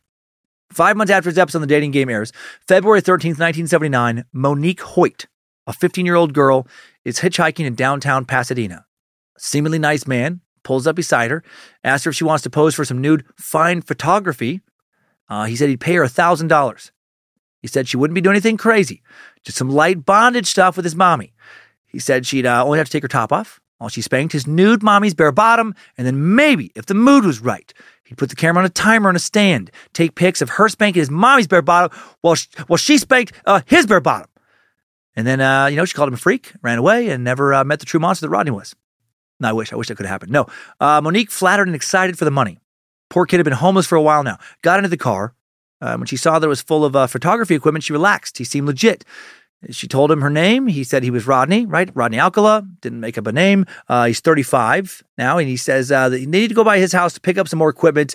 Uh, by the time they get there, though, it's getting too dark to take photos, and they decide to spend the night at Rodney's house. And that night, Rodney would actually not be violent. The two of them, after Monique took a shower and changed, sat on his couch, drinking root beer, eating popcorn. They watched the Rocky Horror Picture Show on Betamax. He'd rented it from a video store on Wilshire Boulevard the day before. Started kissing halfway through the movie. That led to consensual sex. Uh, technically, led to statutory rape, uh, since the age of consent in California was actually 18, but uh, she at least wanted to have sex with this fucking creep at this point. Next morning, after Rodney made breakfast, pancakes, eggs, bacon, juice, Rodney and Monique drive out to the mountains outside of Banning in Riverside County, about 75 miles from LA, under the guise of going for a photo shoot. Is he actually going to play nice this time? No, of course not. He's a fucking sadistic sociopath. Uh, Rodney parked the car. The two walked into the forest for about 15 minutes. Rodney claimed he's looking for the perfect spot. And I'm sure he was, just not for what she thought was going to happen. Once he'd found it, Rodney began taking photos of Monique with all her clothes on, first asking her to pose in various positions. A few minutes into the photo shoot, he asked her to take off her top, take some more photos. Then he asked her to get completely naked. She agrees. She strips down, the camera bulb continuing to flash. Now he says he wants to take some goofy pictures of her. So he asked her to grab her t-shirt, put it on, put uh, pull it up over her face, hold it there. As soon as she has the t-shirt over her face, he fucking smashes her in the head with a tree branch. Sweet Rodney's gone. Uh, she's hit hard enough to be uh, knocked to the ground. T-shirt falls off her face. Before she loses consciousness, she sees Rodney bending over her, holding the branch. When she comes to, uh, you know, a few seconds, few minutes later, she knows she has to stay calm. She'd been living on the streets for over a year now, had developed some survival instincts. She knew that uh, screaming, yelling, probably uh, going to anger the psycho enough for him to kill her. So she keeps her eyes closed for a while. She pretends she's passed out. But Rodney will not make this very easy to keep up. Holy shit. He comes over to her, begins to bite her on her genitals hard, works his way with his mouth down, uh, you know, across her breasts, uh, then penetrates her vaginally, uh, pulls over, pulls her over. I'm sorry, uh, penetrates her vaginally, pulls out, flips her over, starts to roughly sodomize her. She can't keep quiet any longer. Scream slips out. He quickly tells her to shut up, grabs her t-shirt, which he stuffs into her mouth. Now she tries to fight back. He responds by choking her with her own pair of jeans until she passes out again. When she regains consciousness, she doesn't know how long she's been out. She can't move. Her wrists and ankles are tied. She slowly opens one eye and sees something very unexpected. Roddy's mom. Uh, no, uh, Rodney's lying on the ground beside her and he is crying. This fucking lunatic. She decides that she's going to take advantage of this, act friendly towards him, maybe gain his trust. This will work. Monique starts telling him uh, that she'd love to spend more time with him. She rolls over, touches him on the arm, asks him if he's okay, uh, as though he would, uh, you know, uh, th- th- though he's done a favor uh, by beating, raping, and strangling her. Uh, hail Monique, how brave is she? How tough and quick thinking. Lucifina is beyond impressed. She's a fucking warrior. Then in another brilliant move, she tells him not to tell anyone what has just happened to her. Like she was the one who somehow seduced him inappropriately. She asks him if she can stay at his house, and this all works. She's tricked that fucking psychopath. Rodney gets up, unties her wrist so she can uh, put her clothes back on. He actually apologizes for what he did, uh, blames it on his antisocial personality disorder. Then when they walk back to the car, or then they walk back to the car, he drives them down the mountain, stops at a gas station, says he has to use the men's room. She says she'll just wait for him in the car. Don't worry about it. He's so convinced that she's uh, into him, uh, cool with everything he's just done. This is how out of touch with reality this fucker is. He leaves her alone, goes and uses the men's room. Monique waits for him to disappear into the building. As soon as uh, the door shuts, she fucking books it, runs to a motel next to the gas station, starts screaming that someone needs to call the police. A man has just kidnapped and raped her. One motel guest calls 911. Another guest shows Monique to a room where she can hide until the police get there. Thank God for Good Samaritans. Rodney, meanwhile, hears this commotion, takes off. I bet he was pissed, right? I can't, I can't believe she would lie to me. Oh, that bitch. What did I ever do to her? Why would she want to hurt me like that? I thought we had a really good thing going. When the police come, uh, they take Monique back to the station where they listen to her story and her description of the man who attacked her. The police then show her a photo lineup of suspects that match her description Immediately, she points to the photo of Rodney Alcala. The detectives now drive to Rodney's house, where they find him sitting watching TV. Ask him about his past. He's calm. He tells them about his parole from his recent marijuana possession conviction. Uh, they ask him what he was doing earlier that day. Uh, he tells them he was busy getting his heart broken by a lying monster. No, he didn't say that. He was unable to give an alibi for not raping Monique. So they take him into custody, put him under arrest for rape. In his version of events, he said that she had agreed to be tied up and photographed in the nude. But then she seemed to have regrets and began to fight. So he stuffed a t shirt in her mouth and choked her, you know, just so she'd stop screaming, as if that's something you can legally do to people. Fuck, a few days later, he appears in front of a judge. Bail set at $10,000, which his mother pays. Trial date set for September. In the meantime, he will be a free man, and that will not be good. Uh, Hope Monique, by the way, alive and well and happy somewhere today. Her testimony will later give investigators and some juries some valuable and horrific insight into what kind of shit Rodney likely did to his murder victims, how he would toy with them, how unbelievably traumatic their final moments were. April of 1979, Rodney gives his two weeks' notice to the LA Times, his last day of work, May 12, 1979. Uh, he actually didn't want to quit, but if he wouldn't have quit, he would have been fired. Colleague was married to an LAPD officer, and everyone in the office knew what he'd been accused of. So I guess his coworkers were uh, they were cool earlier with the child porn, but now not with the rape accusation. So good to know there was some kind of sexual predator line that could be crossed with them. Early June of 1979, Rodney photographs his 17 year old Monterey Park neighbor Linda. Also shows her pictures of uh, other naked women and children. It's just art. He's an artist. Uh, she was one of numerous underage girls he would talk into photograph- uh, photographing nude that summer, women he probably didn't kill. Uh, he also claims to Linda that he is a member of Mensa, largest, oldest high IQ society in the world. Nonprofit organization open to people who score at the 98th percentile or higher on standardized, supervised IQ or other approved intelligence tests. Guessing that's where a lot of the genius speculation around, you know, Alcala uh, came from. Uh, June 13th, 1979, he kills for the first time since getting arrested for raping Monique Hoyt. First time that we know of, anyway. Uh, early on the 13th, a 21 year old woman named Jill Parenteau gets a phone call from her sister Dee Dee who wanted to hear what her plans were for Jill's first date with a boy from school. She tells him he's taking her to a Dodgers game that evening. Uh, the game would end up being a good one. Dodgers win 9 8 over the St. Louis Cardinals. Jill was a huge Dodgers fan. I imagine had a great time, and then her evening would quickly spiral after the game into a fucking nightmare. Rodney had also gone to the game, spotted her, followed her home. Next morning, Jill's best friend, Kathy Bowman, wanted to hear from her, find out how her date went. Here's nothing. Kathy then heads to work, keeps calling Jill, no answer. Kathy calls Janet Jordan, a coworker of Jill's, who decides to head over to Jill's place in Burbank, see what's going on. When she arrives, no one answers. She decides to call the police. Police show up and uncover another grisly sight. Another scene had been staged. Homicide detectives called in. Detective Gordon Bowers takes the call to investigate a dead body found at the apartment at 1921 Peyton Avenue. Bowers and his team, they uh, show up to find Janet Jordan screaming hysterically. Investigators first noticed that the outside window had been removed and the screen was cut. The light bulb outside of the apartment door had been unscrewed. Inside, they find a Dodgers baseball program on the table, along with a receipt from the previous night in a purse. The living room had been tidied up neatly, as was the bathroom. What they'd find in the bedroom was probably the reason they'd heard Janet scream. Dead body of a naked young woman lying on the bed face up. She had been carefully posed again, her legs spread wide open, facing the entrance to the room. Propped up on pillows, her face brutally battered. She had suffered from severe trauma to her face, including to her nose, cheeks, and teeth. Torn and knotted nylons lay beside her, covered in blood along with the sheets.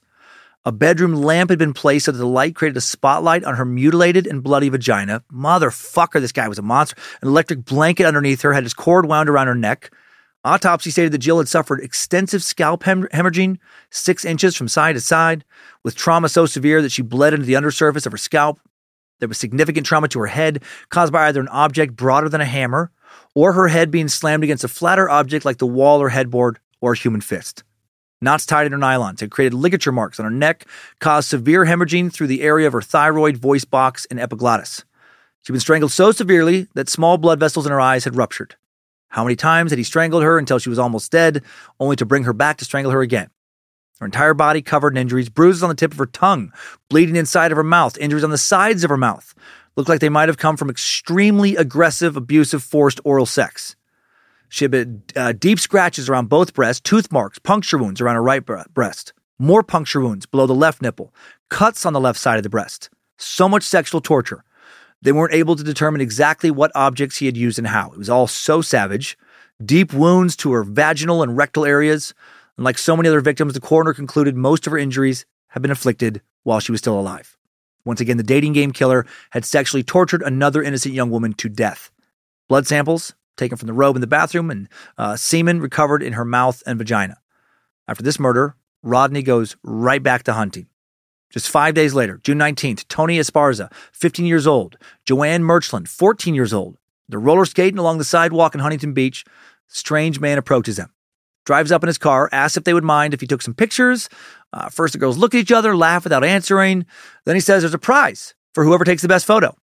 They notice that the man has a nice camera on his neck and that his car is full of lots of camera equipment. His mom's in the back seat too. Uh, you know, dressed uh, like a lot of moms were dressed at that time in a skin tight latex bodysuit. Uh, only openings are for her mouth, breasts, and genitals. He's holding a giant bottom spanking paddle.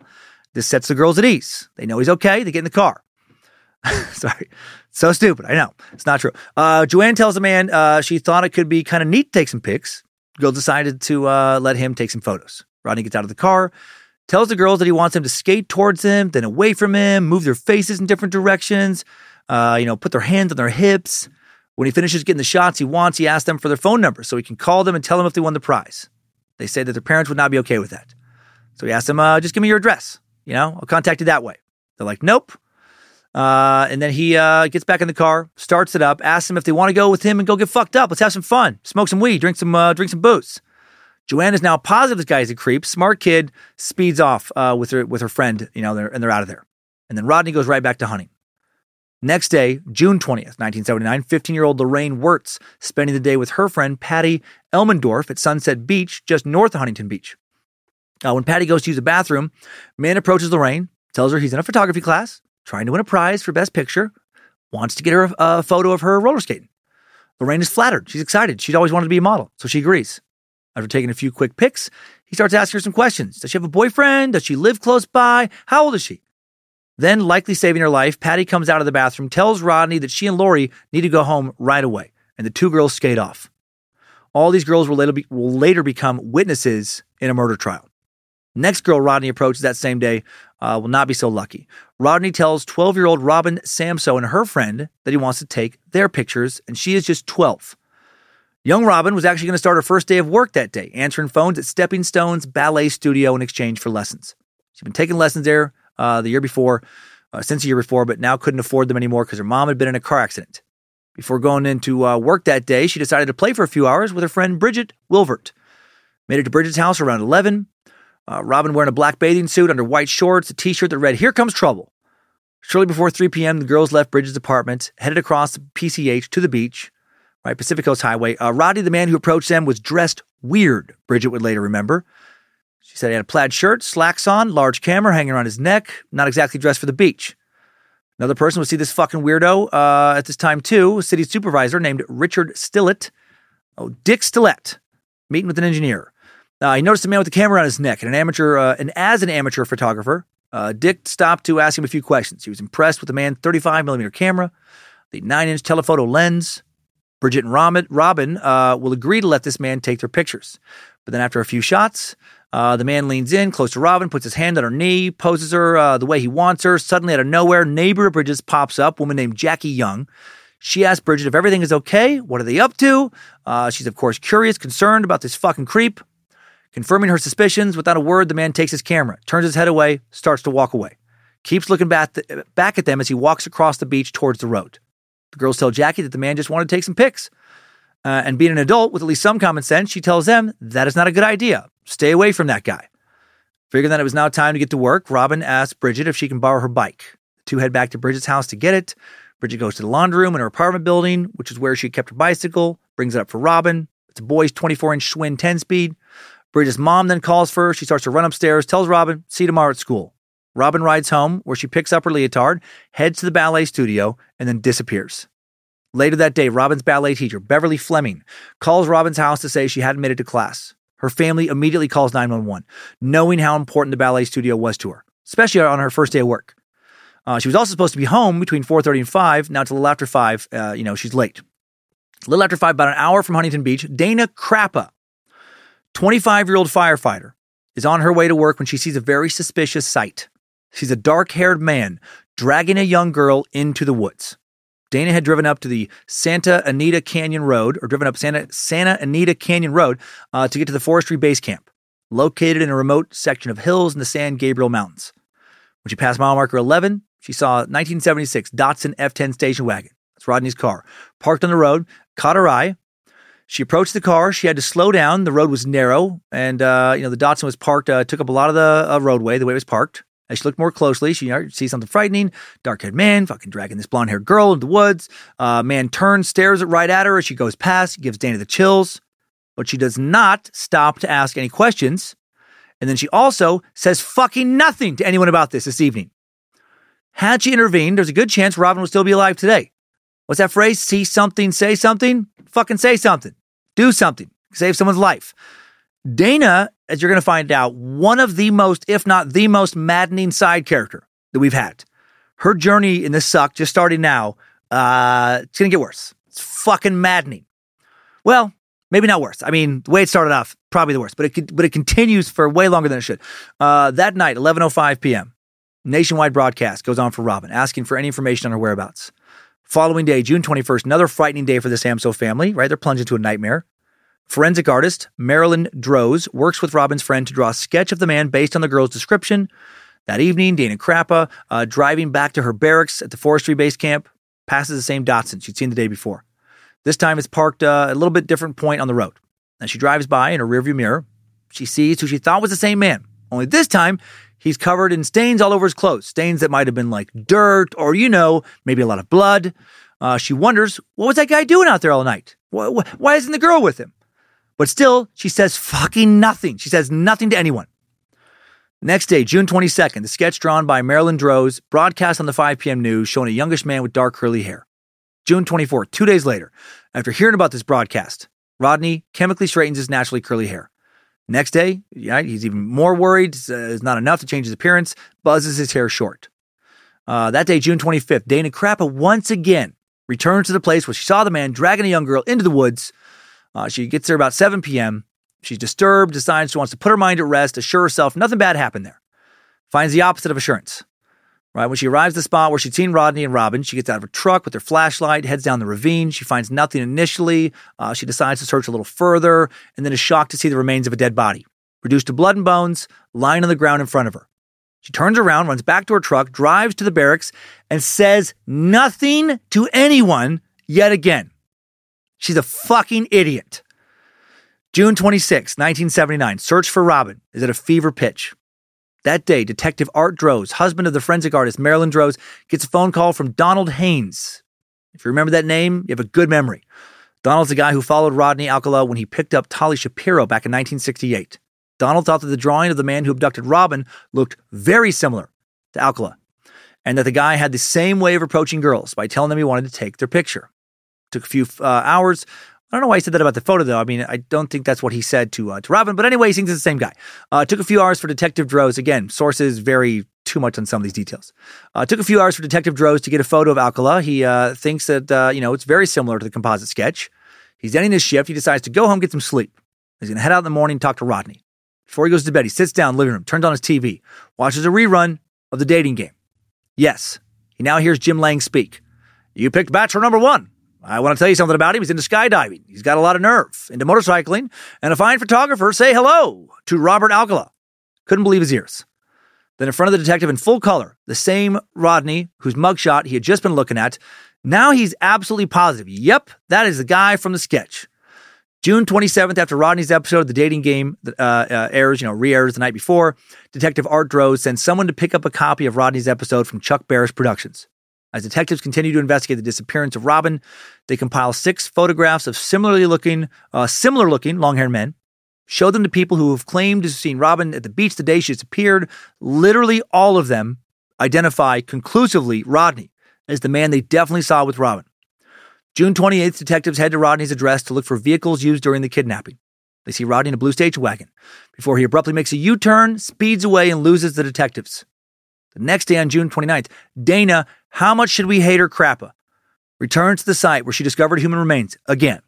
After working in the same area early that day with the fellow fireman, William Popke. Popke. At the location, she becomes visibly upset when Popke jokingly throws what he thought was a deer bone at her. After this exchange, Crappa returned to the site again to confirm her hunch that the bones she had found were those of a human and not the uh, deer bone that her coworker had thrown. Um, even if she did uh, think she was uh, correct, what she did, she yet again does not share her hunches with anyone. Who the fuck is this person? A few days later, July 2nd, firefighter William Popke uh, now returns to the scene where Crappa saw, you know, Rodney take Robin, uh, and now he discovers human remains. Immediately, he understands Crappa's odd reaction to his deerbone prank. Unlike his coworker, he actually calls the fucking police. Dana Crappa's name is clearly symbolic of, of who she was a fucking useless piece of crap. Her story, so, not done, not even close to being done. On the night of July 5th, 1979, 12 days after Robin last said goodbye to her friend, rode off on her bike, detectives show up at her mom's, uh, Mary Ann's door, deliver the news no mom ever wants to hear. Robin's body has been found. July 6th, the autopsy, right, uh, uh, shows that, um, you know, definitely confirms it. Uh, dental records confirm the remains are Robin's. Uh, the medical examiner notes portions of the hands, left foot absent, disarticulation of the skull, upper three cervical vertebrae from the remains of the cervical vertebrae, remnants of soft tissue present in the jaws, pharynx, left temporal muscle, orbits surrounding the rib cage, lumbar and thoracic vertebrae, vertebral column, pelvis, remnants attached to the bones of the extremities, brownish soft tissue, firm and mummified. Uh, extensive evidence of animal erosion, hands absent bilaterally, apparently due to animalized erosion. No tool marks, chop marks, or saw marks where separation of the hands would have occurred. No evidence of antemortem fracture, trauma, gunshot wound, stab wound, chop wound, or tool marks. Skull consistent with uh, Caucasian race. Estimated height, 57 and one quarter inches, no front teeth. Uh, because there was so much decay, which was really wild animals, uh, apparently ate her remains, cause of death could not be established. We also couldn't know with certainty if Robin had been sexually assaulted either. But because we know Rodney, we unfortunately have a very good idea of how she likely met her demise.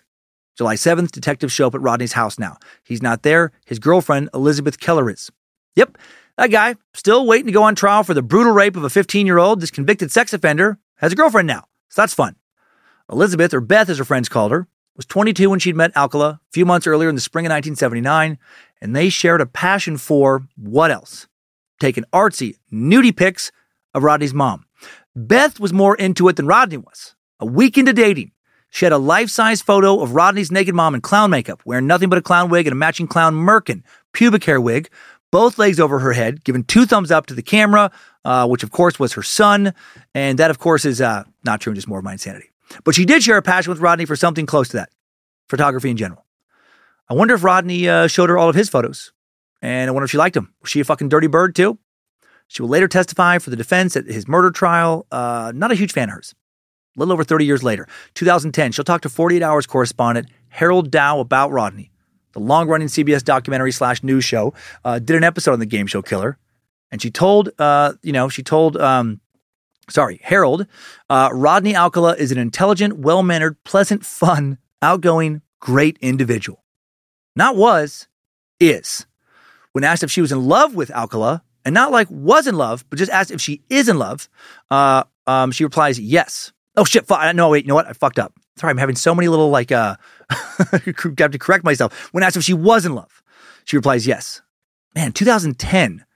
She only dated that dipshit for a few months before he went to prison. Why would you still think uh, he was a good guy? Uh, when Dow asked what she thought about his photography, she replied, yeah, I saw a lot of pictures of girls.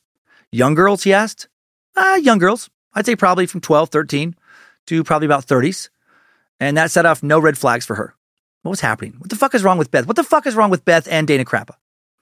Uh, the day after detectives come to his house, talk to Beth on July 8th, 1979. Rodney tells Beth that he wants to move to Dallas for some uh, career opportunities. Says he wants to own his own photography studio there, and for some reason, probably because Beth's a fucking idiot and a terrible judge of character, uh, this doesn't reek of suspicion to her. And she doesn't call detectives and tell them that actually, now that she thinks about it, she can't account for his whereabouts on the day that young murder victim Robin Samsoe went missing. Rodney now bolts, uh, but doesn't head uh, to Texas straight away. First, he takes a little trip to Seattle. July 11th, Rodney rents a storage unit from Cecil Lockram and her husband, uh, then stashes a bunch of creepy shit there. Uh, then turns around and comes home. Following day, July 12th, Rodney drives all the way back to Los Angeles, at least 18 hours if he don't stop, tells Beth that he's moving to Texas permanently on July 24th, but he won't be able to pull that off. July 24th, 1979, Sergeant Ron Jenkins, Detective Craig Robinson, and the Huntington Beach Police Department arrive at Rodney's mom's house with a warrant. 7 a.m., Rodney, naked in bed when they enter the house. They cuff him, take him in for an interview, presumably after he gets dressed, but funnier to me, uh, to pretend uh, that they took him in naked and then interrogated him in the nude as well. Maybe that's how uh, suspected sexual predators should be interrogated, right? Show them pictures of victims, see if they get a boner or not, right? It's, maybe it's harder, harder to uh, get away with lying that way. Just, uh, are you sure you haven't seen this girl before, Rodney? Why don't you take a good look at this pic? No, sir. No, no way. Look, I don't want to look at these pics anymore. Uh, they're disgusting. Eh, little Rodney seems to enjoy them. Throw him in the cell, boys. You just gave us enough, about three inches worth of uh, evidence to uh, to charge him with. Come on. I almost hit the purge button again. Uh, despite Rodney claiming that he was at Knott's Berry Farm interviewing for a job in the day in question, the police book Alcala for murder, set his bail at $250,000. Mom doesn't have the money to pay that one.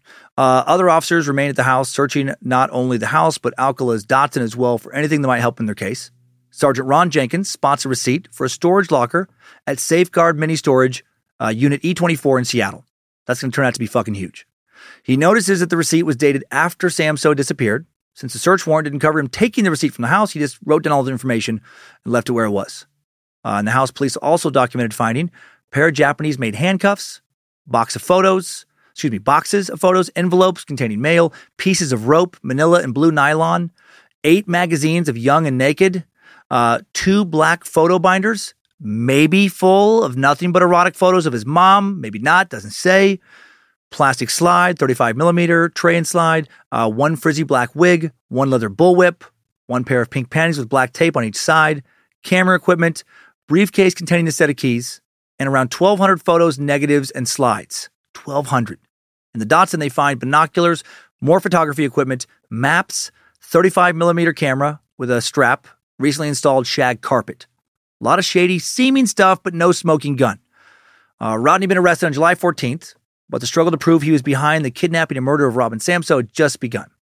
The following day, uh, after they you know see uh, you know finish searching all the house, after being informed of a suspicious conversation between Rodney and his sister, Maria Christine, Sergeant Ed McErlane of the Huntington Beach Police Department drives to Maria Christine's house, right, his mom. Uh, much to his surprise, Rodney's sister, mom, provides several alibis for Rodney when the 36 year old man had, was uh, witnessed somewhere else. So they're clearly lying. So sad. When your son or brother is suspected of doing something this bad, maybe just maybe just don't do that. Maybe don't try and cover for him. Uh, also, had to work really hard not to paint another stupid scenario of Rodney's mom entering the door, maybe naked, uh, ready for a photo shoot, maybe wearing some weird outfit. Uh, next day, July, uh, or sorry, not the next day, but July 26th, Sergeant McMurlin, and Detective Robinson get a warrant to search the Seattle storage locker. They fly up north. After a three hour search, they collect a laundry list of evidence, including over 1,700 photographs and negatives in boxes, one of which is labeled Ode to New York by John Berger. So now they got over 2,900 photographs, by my count, recovered in two places. Uh, they also find several earrings in a jewelry pouch, including a pair of gold rose earrings with a tiny diamond in the middle and a pair of gold ball earrings. Those will be confirmed to have belonged to Robin Samsoe. Now they have a smoking gun. July 28, 1979, Rodney arraigned at the Municipal Court, West Judicial District, Orange County, California. Pleads innocent to the charges of kidnapping, lewd, or lasci- uh, lascivious. Uh, shit, I can't remember how to say that word. Uh, lewd or Nope. L A S C I V I O U S. I'll look it up later, but uh, I thought I had that one when I wrote it down, and now I'm not so sure. Uh, Lascivious? Joe, do you know how to say that one? No idea. Okay. L- Lasavios. Lasavios. Ravioli. Lewd ravioliacs. Uh, lewd or lascivious? I think it's lascivious. Lascivious. There we go. That sounds good. Boom. Fucking got it. Lewd or lascivious acts upon a child under 14, murder and robbery. He's held without bail, requests a public defender. August 24th, 1979, Rodney's deputy public defender, Chris Stropel, forced to step down now due to a conflict of interest. Chris was taken off the case because he also had been taking nude pics of Rodney's mom for years. No. Uh, he'd been he'd been told that Rodney had made confessions about the murder and rape of Robin Samsoe to three inmates, and Stropel was representing those three inmates in their cases. So it was a conflict of interest. John Barnett appointed to take over the case as Rodney's public defender. Preliminary hearings began in September. Then on October 4th, 1979, Rodney ordered by Judge John White to stand trial, kidnapping and murder charges.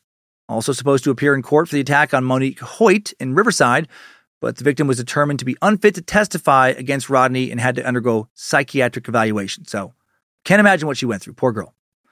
Uh, once again, uh, Rodney gets a lucky break here with the criminal justice system.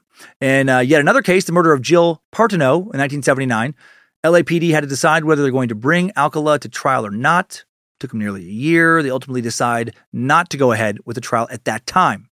And again, he gets lucky. Fortunately, his luck is soon going to run out. Uh, the reason they didn't move forward was that John Mulqueen, who is an Orange County inmate and friend of Alcala, had lied in another case in which he served as the state's key witness, couldn't now be considered as a credible witness in Alcala's trial. As a result, that case dismissed. Rodney's luck with sex crimes in the 1970s goes away uh, right when the new uh, next decade starts. February 15th, 1980, Superior Court Judge Philip E. Schwab determines that Rodney's previous offenses related to abductions and sexual attacks will be allowed into evidence. Huge win for the prosecution. Uh, the prosecution can now prove that Rodney was a sexual predator and a murderer with a long history of attacking women, that several jail terms had done nothing to reform him. In my opinion, and I know that current laws disagree with me, but in my opinion, uh, that kind of history should always be allowed at these trials. I think it does absolutely pertain directly to uh, you know uh, uh, current charges in these kind of situations. I would just be so pissed as a jury member if that past info was kept from me. Would it taint my judgment? Yeah, but it, I think it should taint your judgment in cases of sexual predators because they do tend to follow patterns. March 6, 1980, the prosecution and defense teams made their opening statements in the People of the State of California versus Rodney James Alcala. Every seat in the courtroom taken, Besides uh, all the media, noticeably there are Rodney's uh, mom, small framed, white haired lady, who's holding a rosary as tight as she could. Uh, don't you dare pray for baby boy now, mama. He's, uh, he's all devil now. And what was she wearing while she clutched that rosary? Well, uh, high heels and a fishnet bodysuit. Maybe. I mean, sources don't say, so she could have been. Uh, also in attendance was Robin Samsoe's mom, but she was not holding a rosary. She was concealing a 25 caliber pistol in her purse. She planned to take it out, pointed at the man accused of murdering her daughter, and pulled the trigger. Fuck yeah. I wish she'd killed him and that she was then found not guilty of murder in the first degree and, uh, you know, let off with a warning. I mean, some motherfucker rapes and kills your kid. If you can get a shot off and put him down without hurting anyone else, should you really be punished? You're making the world a better place. I mean, maybe wait till he's found guilty, then kill him, uh, and then be given a special medal or something, some kind of key to the city from the mayor. I don't know.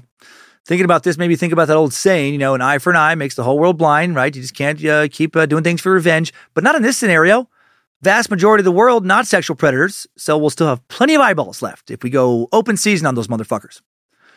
Uh, shortly after 9 a.m., Rodney led into a quiet courtroom in cuffs and shackles. She looked straight ahead, not looking at anyone in the court. Uh, courtroom, as the opening statements are read, Robin's mom opens her purse, places her hand on the gun, then she decides to wait, wants to listen to what the prosecution has to say. In the opening argument, prosecutor Richard Farnell wastes no time telling his version of the story. After giving the jury an outline of the details of the case they're going to be hearing, he says in his opinion, the linchpin of the trial will be the testimony of star witness Dana Crappa. Fuck. Yes, that dipshit. Dana Farnell promised the jurors would testify that she saw a man, later identified as Rodney, with a young girl, later identified as Robin, near where Robin's skeletal remains were found 12 days later. Farnell stated that during the trial, he would call on other witnesses as well who could place Rodney uh, at the beach taking photos of people the day Robin went missing. Farnell finished his opening statement saying that by the end of the trial, the jury would be certain beyond a reasonable doubt that Rodney was the man who murdered Robin. Farnell then took his seat, sat back, did something unusual, took off his pants, started masturbating openly, without shame. He scanned the jury as he did so, unblinking, made direct eye contact with each and every juror, just went down the row. Very impressive display of confidence. He had a huge dick. And when they saw him with that firm wild hog in his hand, the jurors instantly knew they could trust this guy. Law professors still teach students about Farnell's opening statement, a power move today. Uh, most believe by the time he came upon his desk, he'd won the case. having too much fun with that button. No, he sat down across his legs. Uh, it'd be funny if he did the other thing. Uh, then defense attorney John Barnett stood up and launched into the defense's opening statement. Uh, Barnett disagreed with Farnell's assertion that Dana Crappa was going to be a, a star witness. In fact, he claimed her testimony should uh, be thrown out, if you know, at least, at least not believed. He said Crappa created her story because detectives and lawyers badgered her for months. He said Crappa had suffered a nervous breakdown and was suicidal, all because she'd been mercilessly, mercilessly, excuse me, barraged by cops to make up a story to support their case against Rodney. What? Crappa? Mentally unstable? No way. She seemed so fucking solid up until now. Uh, Barnett then concluded his opening statement by telling the jury his client had not committed murder. They would find so many holes in the case. By the end of the trial, they would agree with him and have no choice but to find Rodney not guilty. And then with that, Barnett took a seat and he took off his pants. Then he set his briefcase on the table in front of him, took out a dildo, big one, with the fist on one end, suction cup on the other. He licked the suction cup, slammed it down on the table. Jury gasped right? They also collectively leaned forward. They were riveted. Then Barnett climbed up on the table, nude from the waist down, spit on his hand, rubbed that spit on the fist, squatted down on it, took it all in, all the way to the elbow, right? One quick motion, never even grunted, never broke eye contact with the jury. Continued making eye contact with the jurors as he squatted up and down, up and down on the fist while also jerking off, while Rodney clapped and laughed and squealed behind him. Then Robin's mom stood up, shot and killed Rodney. When she did, Barnett came hard enough to literally take out a jury's eye. The judge stood up, applauded. Everyone else did as well. Everyone got to go home. Trial over. Hip, hip, hooray. Okay, I'm done with that nonsense, at least for a little while. March 19th, 1980, Dana Crappa testifies. She saw Rodney forcefully steering a blonde girl into the woods. June 20th, 1979. Saw him again the following evening, roughly the same location. Dana, visibly nervous. Her voice was light, first quiet, kept breaking up. Dana is a fucking shit show. She's a hot mess. She looked down, never looked the prosecutor in the face, described her drive up to the base camp, then stopped talking. Courtroom got silent for a solid minute, it says in sources. Then she described the car in detail, the Datsun's tinted windows, how she'd made, uh, had she seen it again, you know, June 21st, about a mile and a half from the previous location. Said she returned to the area June 25th. That's when she saw the body. She testified, I saw a body that was missing its hands and feet, smelled foul, also bloated like an animal, gets after it sits for a while. It was pretty cut up. She said the body had no head, it was decapitated. She said the head was next to the body and the face was gone. A loud cry then echoed in the courtroom. My God. Dana continued, saying that she was horrified, left quickly, once again decided to tell nobody. Ah, why? I, I will never understand that. About what she had come across. Farnell then asked Dana if the man she had seen the, at the scene was in the courtroom, and Dana responded that she wasn't 100% sure now, but she thought maybe the individual sitting beside Mr. Barnett was probably that guy. For fuck's sake, Dana. What is wrong with you, honestly? Judge Schwab then asked for the record to show that the witness had pointed out Rodney Alcala. Farnell then told the court he had no further questions, took a seat. Barnett began his, his cross examination, asking Dana why she would have concealed valuable information uh, throughout the case. Dana responded she was struggling with her demons. Said, I'm struggling with my own demons. And I don't know if I can trust myself. What the fuck? How, how was she working as a firefighter? I mean, I'm starting to think she was uh, severely mentally ill. How did the prosecution not notice that? Uh, you know, and maybe think that they uh, shouldn't uh, rest their case on her testimony. Uh, another loss for the prosecution. Dana finishes by telling Barnett that the interviews with police were, were too intense for her. She was unsure by the end if what she thought she saw was even true. She doesn't even know what's happened now. Dana's sanity was fucking hanging on by thread. Barnett then focused in on the fact that Dana had only caught a glimpse of the man, couldn't be 100% sure that it was uh, Rodney. Barnett also brought up the point that Dana had changed her story three times, which included changes at the time she reported police, uh, had her admit that she lied to the police at least seven times. Uh, she said, though, that she was uh, being honest now during the trial. and with that, Dana Crappa's long, weird story is finally not over, actually. Still have more to come.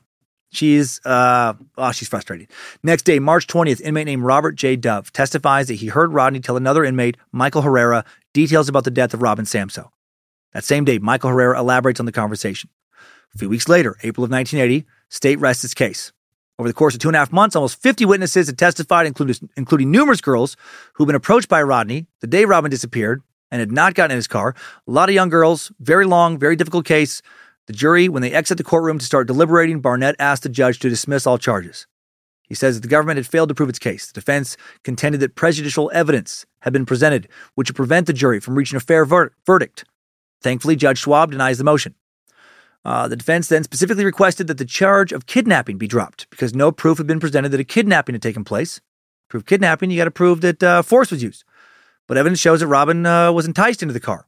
Once again, motion denied. Fuck yeah. Barnett uh, tries to get that kidnapping charge dismissed because of an important rule. According to the California death penalty law at the time, if kidnapping and murder occurred together, the defendant would be eligible to be sentenced to death. Despite these denials, Barnett, he still uh, feels like he has one last ace up his sleeve. The defense then motions to have the lewd and lascivious act on a child dismissed, as the prosecution hadn't given detailed evidence that that had happened. And unfortunately, those charges were dismissed. And Barnett was so thrilled by this, apparently he spoke to any reporter who would listen, telling them that dropping the molestation charges had totally vindicated his client, or that, you know, particular aspect of the molestation charge. It did not. The defense begins presenting this case April 8th. They start by focusing on alibi witnesses. Barnett called several alibi witnesses to show that Alcala could not have been the person who kidnapped or killed Robin Samsoe. Included in the group is a man named Tim Fallon, who said he saw Robin riding her yellow bike at the beach the day after she was supposed to be missing. And he was an idiot. He was mistaken, it would turn out. Uh, next day, April 9th, Alcala's sisters and his dipshit girlfriend Beth claimed that Rodney couldn't have been involved with Robin's death because they saw him the night in question, and they are liars. Beth also provided records to prove that he made a one minute phone call to her on June 21st, 9.15 p.m., left a message. Shortly after that, 10.08 p.m., she called him back. She said they stayed on the phone for 19 minutes. So there's, there's no way that he could have, uh, you know, been seen by Dana Crappa but it was pretty clear to the jury that these were uh, very biased witnesses. Their stories didn't seem totally true, mostly because they actually weren't true.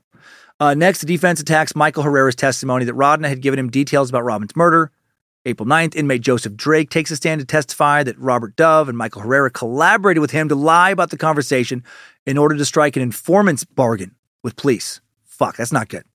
Barnett next day uh, calls Dr. Albert J. Rosenstein to testify about Dana Crappa's mental condition Rosenstein is a forensic psychologist hired by the defense. He reviews the trial transcripts, tapes of the interviews by Crappa. Uh, and get this, he says that Dana has been manipulated through low level hypnosis. What is that? Is that a thing? No, it's not. But it's something uh, apparently uh, a star witness, you know, or for the defense could say in fucking court in 1980 to try and trick a jury, apparently. Uh, Rosenstein also stated that he had the highest degree of certainty that Dana's testimony was confabulated, which is a process in which the witness fills gaps in memory with false and imaginary information often implanted by others. That unfortunately can be real, right? False memory syndrome. Uh, we've uh, talked about it in numerous episodes. It's sent a lot of innocent people to prison in the past. False memory contamination uh, can be a real problem. Asking leading questions can plant seeds in a witness's mind about how they should answer a question. Investigators coaching witnesses into saying certain things because they're confident they have the right suspect can cause witnesses to cave to a form of peer pressure. Many of us are so called people pleasers, right? The urge to please can be so strong, we'll convince ourselves we're remembering something that someone seems to want us to remember, even though it never happened. A bit more complicated than that, but that's the gist of it. Uh, but then Farnell cross examines Dr. Rosenstein. points out that uh, he's a psychologist who serves uh, far more often as a defense witness than he does for the DA. Uh, Rosenstein had been testifying in court two to three times a week recently, had to testify between 100 and 150 times. The insinuation was clear. Rosenstein was a shill, a witness for hire, a paid gun who knew what to say to manipulate a jury. Rosenstein responded he's not a prostitute or a whore. Farnell now pulls his dick out in court again. He fucking slams a hundred bucks in front of Rosenstein. Tells him there's a thousand more where that came from if the doctor will suck his dick right now in front of everyone in the court. And for the next seven and a half minutes approximately, that is exactly what Rosenstein did. And it was glorious. It was like watching Michael Jordan or Serena Williams or Barry Bonds in their primes. Part peak athletic performance, part performance art. Pure mastery of a craft. When the two men were done, the entire courtroom, judge included, rose to their feet, burst into thunderous applause, tears streaming down many of their faces, random cheers of bravo, uh, good show, sir, hip hip, hooray, hear, hear, uh, echoing through the courtroom. And of course, God damn it. And of course, a purge siren goes off and everyone is killed. No. Farnell then asked why Rosenstein almost never testified for the prosecution. And Rosenstein responded that uh, he was far too expensive. And that didn't sit well with the jury. Defense finally rests their case, April 23rd. Rodney never took the stand in his own defense. That's uh, probably definitely definitely for the best. April 28th, final arguments begin, and in his closing argument, Farnell walks along the jury line, taking the time to meet the eyes of each of the nine women and three men. Uh, this part's real. He did look at him in the eye. He's, he's fully clothed. He focused on Alcala's past arrests and convictions. Rodney was a known sex pervert, a convicted child molester, down at the beach taking pics of young girls, trying to get those girls to get into his fucking car. The day Robin goes missing, multiple witnesses attested to that. One of those witnesses, right, Jackie Young, neighbor of Robin's friend Bridget, who saw Rodney talking to Robin about taking pictures of her the day she disappeared. And in his statement, Farnell urged the jurors to give Alcala the punishment he deserved. Then Barnett stood up, started his closing argument, admitting that Rodney yeah, was a bad man, but that the state had not proved that he killed Robin. He stated that there was no physical evidence that Robin was abducted by Rodney on June 20th. There was no hairs, fibers to link the two of them together. Only a witness with very little credibility, Dana Dipshit, linked them together. He then thanked the jurors for their time, finished by saying that they should vote the only way that made sense, not guilty. Next day, the 29th, first day of jury deliberations, they requested to have some of Crappa's uh, confusing testimony read back to them. Of course, they did. Uh, then they still don't come to a verdict by the end of that day. It's a sleepless night for Robin's mom, who's still carrying her gun in her purse, loaded gun, still waiting for the time to use it. Ah, the days before courtroom metal detectors. Uh, the jury does come to a decision. April 30th, 1980, after two days of deliberation. On the charges of first degree murder with the use of a deadly weapon and forced kidnapping, they find Rodney guilty. Cheer goes out throughout the courtroom. Uh, there's actually so much cheering, the judge has to call court back to order. Uh, next time, uh, next comes the penalty phase of the trial. All right, Farnell uh, only calls two witnesses to testify at the penalty phase hearing. Both were uh, Rodney Alcala's former parole officers. Closed by saying that Alcala was a cold and calculating killer who stalked girls for selfish, uh, you know, sexual purposes. Only death was an appropriate punishment. The defense did not call any witnesses, and Rodney did not speak on his own behalf. Guessing they understood that Rodney speaking would probably only make things worse, and no friends or family speaking would actually help either. Uh, Rodney's attorney spoke, though. In his speech, Barnett acknowledged that his client, you know, sick and disturbed man. According to him, Rodney suffered from a mental disease that caused him to go from a normal man one minute to an unpredictable, frenzied man the next. That damn antisocial personality disorder. That is not exactly how it works, but you know, whatever. Uh, bizarrely, Barnett also claimed that his client was only found guilty as a result of anger and fear. Not sure painting Rodney as a victim uh, was a great call. Uh, March 7th, 1980, the penalty phase ends. The jurors reach a verdict after only four hours. They recommend the death penalty. Impulsively, Robin's mom yells, All right! And then she begins to cry out loud. That poor mother. Rodney shows no emotion. It was almost like he hadn't heard the verdict. In talking with the media outside of the courthouse, the jurors said that they were never in disagreement about Rodney's guilt. The only thing they were split on was deciding if he should be convicted of second degree murder, murder with intent, but without premeditation, or first degree murder, murder with intent, or malice afterthought, or malice aforethought. And then they had almost no trouble reaching the death penalty recommendation. About a week later, Robin's mom does an interview where she admits to having the gun in her purse throughout the whole trial, and that quite often she had clutched the gun inside of her purse for reassurance. She said the only thing that kept her from shooting Rodney was the thought of her other kids growing up without a mom. Uh, this time, uh, she, the, she said the time she came the closest to shooting Rodney was when at one point that motherfucker blew kisses towards her in the courtroom. What a sadist. Take someone's young daughter, rape and kill them, and then taunt them about it. Again, I think parents should be at least allowed to take a crack at killing anyone who rapes and or kills their kids. And if that person then taunts them, well, now you get to fire as many shots as it takes to put them down. June 20th, 1980, Orange County Superior Court Judge Philip E. Schwab sentences Alcala to death for the murder of Robin Samsoe. He would say, It is fair to say the evidence disclosed that the defendant, in a premedit- premeditated manner, stalked his prey for a number of days. The defendant not only has a prior felony conviction, but there are also distinct similarities to this case. This is a particularly vicious and cruel crime. He's a man of depraved character, but he is able to appreciate the difference between right and wrong. He's arranged uh, to have his death take place by gas chamber. And at the time, Rodney actually, uh, you know, could have been executed. It was a real possibility. The state had abolished capital punishment in 1972, but reinstated it in 1976. Alcala would now be locked up in San Quentin, awaiting an appeal to the Supreme Court. And then a few months later, uh, Rodney gets convicted again. His trial for the 1978 rape of then 15 year old Monique Hoyt back on. She felt well enough now to testify. So, hail Nimrod and hail Monique Hoyt. September of 1980, Rodney convicted and sentenced to nine years in state prison for that. Then in February of 1981, Robbins, uh, uh, Rodney's appointed appeals attorney, Keith Monroe, files Rodney's appeal. Said there were two big problems with the first trial. First, too much weight was given to the testimony of jail informants. Uh, you know, their testimony he thought was highly suspicious. Second, some potential jurors had been removed because they admitted they did not agree with the death penalty. And that declared Monroe was an arbitrary decision because federal law requires those who disagree with the death penalty be permitted to serve as jurors. Supreme Court of California approves the appeal. April 10th, 1981, his appeal hearing begins. And after six weeks, he loses. Fuck yeah, bro. Right? Should be over, right? No, no, it's not. May 20th, 1981, Judge Schwab rules that Rodney could have his ass hauled right back to death row, so that's good. He's having no look at this point with the justice system in the 80s, but that's going to change. Uh, a few years later, August 23rd, 1984, the Supreme Court of California reverses Rodney's death sentence in a 5 to 1 decision.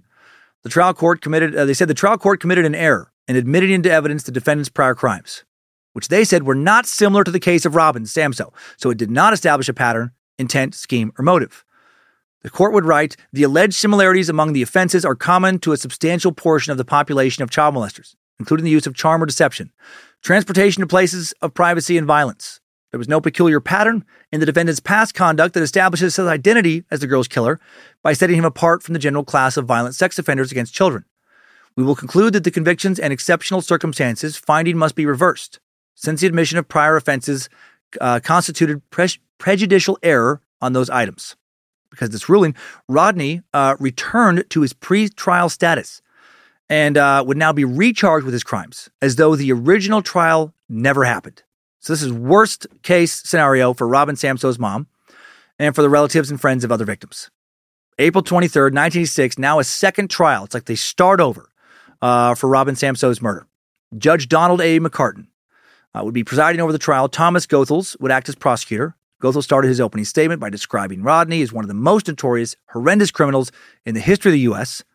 Just like in the first trial, right? He would also use fucking Dana Crappa as a key witness. Oh, man. And if you think this is a bad call, you're right.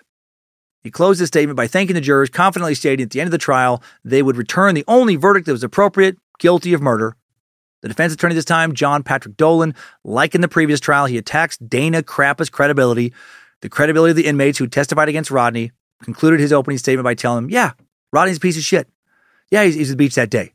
Sure, he could have taken some uh, pictures of Robin, but he did not kill, kidnap, or rape her. Next day starts with a surprise for everyone who witnessed this in court, but I don't think it will surprise anyone listening. Dana Crappa, outside of the presence of the jury, speaks to Judge McCartin, tells the judge that she does not remember any of the events that took place while she was working as a firefighter, just in fucking general now. Also told him that she did not remember what she had testified at the preceding trial, and therefore she should not be called as a witness. My God, she's a train wreck. Why, why couldn't anyone else have seen Rodney those two days in the woods? Like, li- like anyone else, a fucking, why couldn't a blind person have just maybe heard someone and thought it could have been Rodney? Ah, I wish there was more info on what the fuck was going on with Dana, uh, Dana out there. Uh, Judge McCartin ruled that Crappa was incapable of testifying as a witness in this trial, but said her testimony from the first trial could be read out loud in court. Defense attorney John Patrick Dolan, outraged, but Judge McCartin sticks to his motion. Dana's initial statements can be read at the trial. During this trial, the prosecution relies heavily on circumstantial evidence. Uh, however, they did present an expert to testify that the earrings the police had found in uh, Alcala's storage locker in Seattle did belong to Robin. This trial only lasts four weeks this time. May 25th, 1986, the jury finds him again guilty of murder and false imprisonment, use of a deadly weapon, kidnapping. Which, if I didn't say that the first time, they found him guilty of all those things. Penalty phase uh, begins June 9th, June 9th now.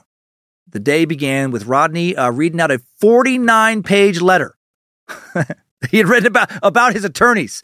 Oh my God, I'm sure that was super fun and not torturous at all for everyone in the court to have to listen to. God, how many hours did that take? And another thing, I don't like him. And I just don't think he did a really good job for me. And I don't like the thing he said on the second day of trial. He talked about, you know, uh, Robin was doing this, but should have been doing just droning on and on. He said they were unprepared, unwilling to provide him with adequate, adequate defense, and that he'd severed his relationship with them, would not cooperate with them in the future. Because of their incompetence, he was asking that his case be dismissed. This was read outside the presence of the jury. The judge then, you know, uh, doesn't fucking do that. Uh, Thomas Goethals now brings in two witnesses to testify. The first is Tali Shapiro, Rodney Alcala's first known victim back from uh, 1968. She's now 26 years old. She describes how Alcala had kidnapped and raped her when she was only eight. Next to testify, Monique Hoyt's father states his daughter had been kidnapped, raped, tied with ropes, gagged, emphasized that Rodney had been found guilty for that, sentenced to nine years in prison, and that uh, now his daughter was so traumatized because of this new trial that she couldn't appear in court again. Rodney now addresses the court, seated in his chair. Uh, he's very soft spoken, seems very relaxed, and he says, My 13 year prison record shows I'm, I'm harmless. I am not a threat to hurt anyone. Roddy admitted that he, yeah, he had, he had a history of molesting young girls. And okay, you know, he, he did take and possess a lot of child porn. And yes, he had violated his parole to hang out with another girl. And sure, okay, yeah, he got found guilty of raping and beating a 15 year old girl. But other than that, he's totally harmless. Most days of his life, he doesn't kill anyone. Uh, he denied that he ever met Robin, despite direct eyewitness testimony to the contrary from numerous witnesses. And then he says, uh, Please don't kill me. I don't think I should die for something I didn't do. He appeals the jury to send him to prison for life, arguing that he's harmless away from children.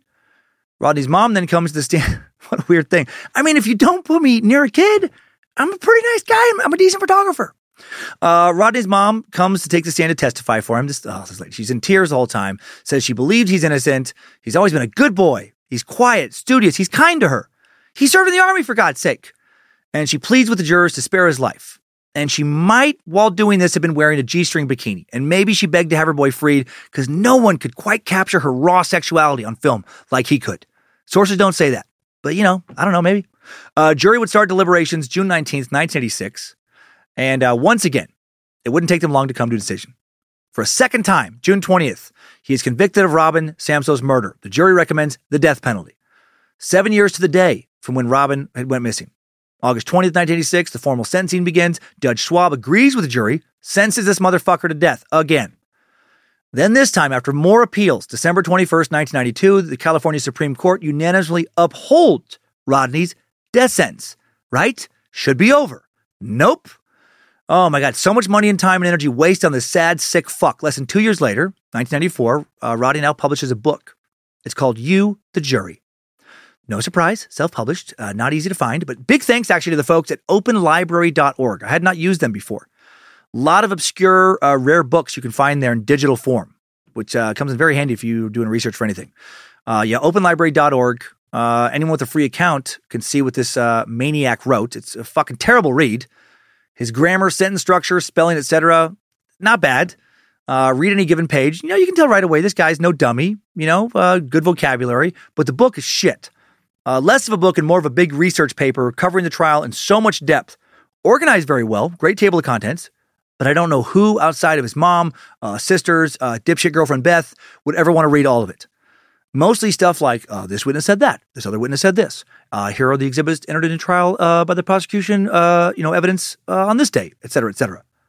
But also, there's a fair amount of trial speculation what the prosecution and defense lawyers got wrong about this or that, and what uh, really happened, and what probably happened, and what should have been brought up. And Rodney, being a complete fucking heartless sociopath, his his evil really shines through in those sections. On pages 29 and 30, he describes his victim's supposed home life. Of course, he claims uh, she was not his victim, though. Uh, he theorizes at one point that some other perverted photographer on the beach that day, trying to take photos of kids, was probably who did it right? Like there was a fucking epidemic in Southern California of sexual predators with expensive cameras around their necks trying to talk young girls into fucking nude photo shoots. There was no proof of any other photographer being around there, by the way. Uh, he alleged uh, that Robin wasn't happy at home, that her mom, Marianne, beat some of her siblings, that her mom was uh, also fucking all kinds of strange dick. Uh, any one of these guys could have killed her daughter. He wrote, Her mother brought home many men friends. And many times, uh, Mrs. Fraser would stay out all night entertaining these friends. Oh, cool. Uh, raping and killing her daughter wasn't enough. Now you have to try and paint Marianne as a delinquent mom, just chasing dick instead of watching her kids. Uh, also alleges that there was a good chance that Marianne, being a shitty mom, probably got her daughter killed. He writes about Robin uh, wanting to run away. She'd been wanting to run away for months, probably did run away the day she went missing. And then he says, uh, whatever Robin's plans, they went askew, and Robin lost her life. How did Robin die? Her plans went askew. Askew plans killed her, not Rodney. Rodney pulled all this shit out of his ass. None of it's based in evidence. Uh, rest of the book, in addition to being uh, full of so many core details, you know, just full of more bullshit like that.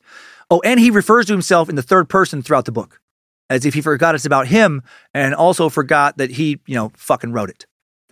Uh, March 30th, 2001, Ninth Circuit Court of Appeals issues an unexpected reversal of Alcala's conviction, the second trial. Goddamn.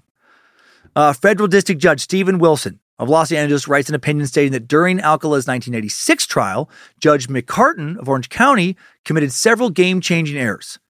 Uh, Judge McCartin, uh, the opinion declared, allowed the defense to rely on old evidence from Dana Crappa. Ah, her story won't go away, uh, which didn't go far enough in proving their case. As much as I hate Rodney, uh, legally, though, this probably was the right call. I mean, we know he did it. But the state actually, did they have enough evidence to prove it? With Dana Dipshit as her star witness? Ah, probably not. Further, the opinion concluded that Judge McMartin had ruled incorrectly when he did not allow psychologist Ray William London to testify for the defense. London had listened to hours of taped police interviews with Dana, was set to testify that her statements did in fact appear to be induced. Fucking Dana! Furthermore, the opinion said Alcala's lawyers should have been allowed to introduce a psychologist's testimony that cast even more doubt on Crapadappa fucking Ding Dong's amnesia claim. Uh, finally, the opinion stated, I love that it's all hinged on Dana. Alcala's attorneys did not call a witness to support Alcala's alibi that he was interviewing for a job as a photographer at Knott's Berry Farm the day Robin Samsoe disappeared. Well, that's because he wasn't. We'll find that later. Uh, not like he said. As a result, the ruling said the court ordered the state of California to give him a retrial or just release him. Jesus Christ. Thankfully, the state chooses to see him in court again. He's 57 now. He's being tried for the third fucking time. Luckily, this time around, advances in forensic science since his first two trials, especially the first one, uh, some legal changes gave the prosecution a lot more evidence to use against him. Finally, this case is not hinging on Dana Dingling a Ding Dong. Uh, uh, 2002, new California state law passed now allowed police officers and correction officers to take samples of DNA from prisoners, using reasonable force if necessary if they refuse to give samples voluntarily. The DNA samples then put into a state DNA database, so law enforcement could use the database to search for DNA profiles that match crime scenes. You know, Rodney uh, would try and sue the state to have this law overturned. Didn't want to give his DNA. Tough shit. They fucking took it from him. His pleas ignored. Uh, the task of prosecuting Rodney uh, falls for a third time, for the third time now, to Orange County Senior Deputy DA Matt Murphy, who in 1979 was about the same age as Robin Samsoe. Uh, Murphy would get a huge break. During the years the Samsoe case had wandered through the appellate courts, DNA technology caught up with Rodney. Now, LA Cold Case Squad suddenly linked him to three other unsolved murders. With new DNA evidence, LA County Deputy DA Gina Satriano would charge Alcala for the murders of 18 year old Jill Barcomb, 27 year old Georgia Wixted, and 32 year old Charlotte Lamb, who had all been killed between November of 1977 and June of 1978. Also, Jill Parenteau, 21, killed in her Burbank apartment in 1979. We covered all four of their murders. All four have been uh, brutally sexually tortured. Their bodies, you know, posed after death. Semen found, uh, you know, on in all uh, the bodies. Now that semen matched to Rodney. Believing they had enough evidence to convict Rodney as a serial killer, Matt Murphy, Gina Satriano uh, want to prosecute the five LA area murder cases altogether. October 7, 2003, Alcala brought before Superior Court Judge Francisco Pedro Briseño, who would be presiding over Rodney's third trial. Alcala will plead not guilty to the five murders, of course. He'll also make a motion to act as his own lawyer. So this is going to be fun, saying he knew the case better than his appointed attorney, David Zimmerman. Then, after over six years of numerous fucking weird delays, uh, Zimmerman died at one point, a bunch of other motions. January 11th, 2010, Rodney's trial for the five murders finally begins. Uh, you know, he's made the terrible decision to represent himself. Uh, he's now 66. uh, on you know trial in Orange County for the murder, uh, you know, third time. If found innocent, he'll be immediately released and be in line for a huge civil settlement for wrongful imprisonment. I mean, he's been over 30 years since his arrest for Robin's murder. Uh, this trial will be the weirdest of his three trials by far. He shows up in the courtroom, first day to represent himself, wearing a tan sports coat, blue shirt, striped blue tie. Uh, court appointed investigator Albert Ross sits beside him. His mom in her 90s shows up wearing a top hat, monocle, crotchless panties, nothing else. Holding a sign that reads, Free my sweet misunderstood artist. Mama needs a new photo shoot. I think maybe I'm finally done with that now. I'm, I'm, not sure. The prosecution presents its evidence by calling forensic experts to testify about the numerous, this guy definitely fucking did it DNA matches. He left his semen all over these crime scenes. They show photographs of all the posing he did to emphasize his brutality. And then on February 2nd, okay, this is what I was laughing at before. I thought I was going to come up with the initial description. Sporting black sunglasses inside because he's so fucking cool, you guys. His, his hair long, gray, and unkempt, flowing uh, about a foot past his shoulders, wearing a sports jacket. Now Rodney begins his uh, proper defense. He looks like a college professor currently on leave of absence uh, due to suffering a psychotic break a few months earlier. He opens with about 10,820 days, 5 hours, and 15 minutes ago. uh, really, he's relatable. Robin Samsoe left Bridget Wilford's apartment on Bridget's bike. Neither Bridget nor Robin's family saw Robin again. About 33 days and 16 hours later, I was arrested and charged with Robin's murder. I've been incarcerated since then, about nine years in Orange County Jail, almost all the rest in San Quentin's death row. He then showed the jury a video he made. He projected on the screen called 6 minute and 15 second window of opportunity. The video attempted to show that he did not have the opportunity to kidnap Robin because at the time she went missing, he was at Knott's Berry Farm applying for a job. Then he said the gold earrings found in his locker uh, unit in Seattle belonged to him, not Robin, even though no one remembered him ever having fucking his ears pierced back then. And then he would show the jury the 1978 dating game episode, right? He appeared on as a contestant, told him to watch very carefully. There was a quick second on the show where his hair flipped up. You can see the earring. I've watched that footage at least fucking 10 times. No, you can't. You can clearly see he is not wearing earrings. After the earring horseshit, Rodney goes on talking for an hour, uh, never once mentioning the four other murders he'd been charged with. Only focuses on Robin's murder, just one of five he's been charged with. When the judge finally interrupts him, because he's just droning on and on, uh, and tells him that the point of an opening statement is to give an outline of the case, Rodney apologizes and just quick, kind of quickly, uh, awkwardly wraps up. Doesn't summarize the case. So maybe this guy's not a genius. Oh, shoot. So, uh, sorry, Your Honor. Uh, my bad. Uh, I was just so rushed putting all this together. I wish I could have had a few more decades uh, to prepare how to figure all this out. Rodney now calls his first witness to the stand, himself. During the course of the trial, Rodney, acting as his own attorney, will ask himself questions. He will refer to himself as Mr. Alcala in a deeper than normal voice, and then answer himself in a different voice. it's so fucking awkward. I wish there was footage of it. His peculiar answer and question session will continue for five straight hours right? Him posing questions like, Rodney, uh, would you please tell us about your hair? Well, would you tell us what you did on June 15th? Uh, Mr. Alcala, what did you do on June 16th? Mr. Alcala, after you spent time with your sister and kids, what did you do? Okay, Mr. Alcala, what did you do next? Uh, what was the next phone call you made, Mr. Alcala? What was the next thing you did, Mr. Alcala? He answered every question in great detail. Like a level of detail uh, you would have if you had, say, memorized a script as opposed to just try to remember what you actually did. Uh, reiterating the claim about Knott's Berry Farm. I picture him answering his questions in an especially high voice, right? To make all this uh, that much weirder. Uh, Mr. Alcala, uh, where were you when Robin didn't show up for work at the ballet school? I was at Knott's Berry Farm, standing next to the Calico River Rapids, taking some pictures. And Mr. Alcala, uh, why were you at Knott's Berry Farm? I was meeting Mr. Knott's Berry for a job interview. And Mr. Alcala, can Mr. Knott's Berry personally corroborate your claim? He's busy making some tasty jams or something, but he wrote a note saying I'm innocent uh, to give to the nice judge man. Wee! I know they sounded exactly like Woody. Uh, you get it. Something like that. Uh, something really, really insane. Uh, Rodney also spoke of having absolutely no memory of various long, long, long sequences of time.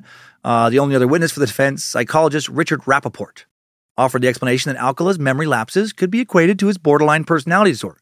So he's picked up a new disorder for this third trial. So that's cool.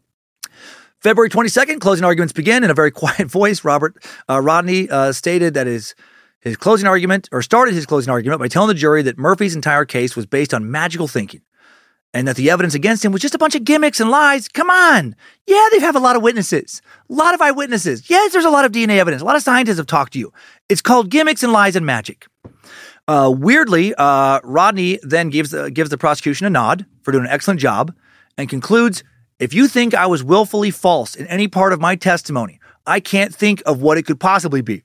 I think I've gone on long enough. I think that covers everything, and I'll conclude my final argument. Okay. February 25th, 2010. Jury returns a verdict. Guilty of five counts of first degree murder and one count of kidnapping. So weird that he didn't catch any breaks considering how fucking incredible his top notch legal team was. Uh, March 2nd, 2010 marked the beginning of Alcala's third penalty phase. Interestingly, uh, actress Charlize Theron was spotted sitting in the back row in the courtroom. When asked later why, she said she was researching for an upcoming movie role of Aileen Wuornos, that serial killer. Uh, we need to suck the story of Aileen Wuornos one of these days. I saw that movie, Monster. Oh, it's great. Uh, the prosecution once again called for the death penalty. They also introduced a surprise witness, Tali Shapiro, right? The girl he had raped and beaten within an inch of her life about 40 years ago now. Shapiro uh, there to witness justice for Robin Samsoe, 12, Jill Barcomb, 18, Georgia Wixted, 27, Charlotte Lamb, 31, Jill Parenteau, 21. Uh, finally been achieved. Judge Briseño then asked if Alcala wished to make a statement. He replies, No, I don't, Your Honor, and then starts making a statement because he's a fucking crazy person. No, I don't, Your Honor. And then says, By giving me the death penalty, you become a wannabe killer in waiting. Your desire to become part of that elite group of citizens, your desire to share in the killing of a human being, is eloquently expressed by Arlo Guthrie. Uh, what? Uh, elite. Interesting adjective choice. Not sure I'd refer to serial killers as being elite. Uh, prolific. Okay. Infamous. Okay. But elite, too positive a connotation. Uh, not admired. And Arlo Guthrie, fucking folk singer. Yeah, he plays a clip from Arlo Guthrie's 1967 song Alice's Restaurant now.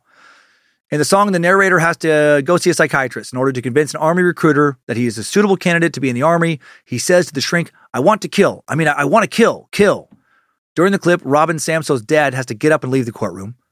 He wished, uh, you know, he wasn't now living in the era of courtroom metal detectors and had that gun his, uh, you know, wife or ex-wife had before. Uh, the jurors then leave the courtroom to make their decision. Less than an hour, they come back. Verdict, you know, again, fucking death penalty. Third time. After the verdict, family members of the victims read impact statements to Rodney before he's removed from the courtroom.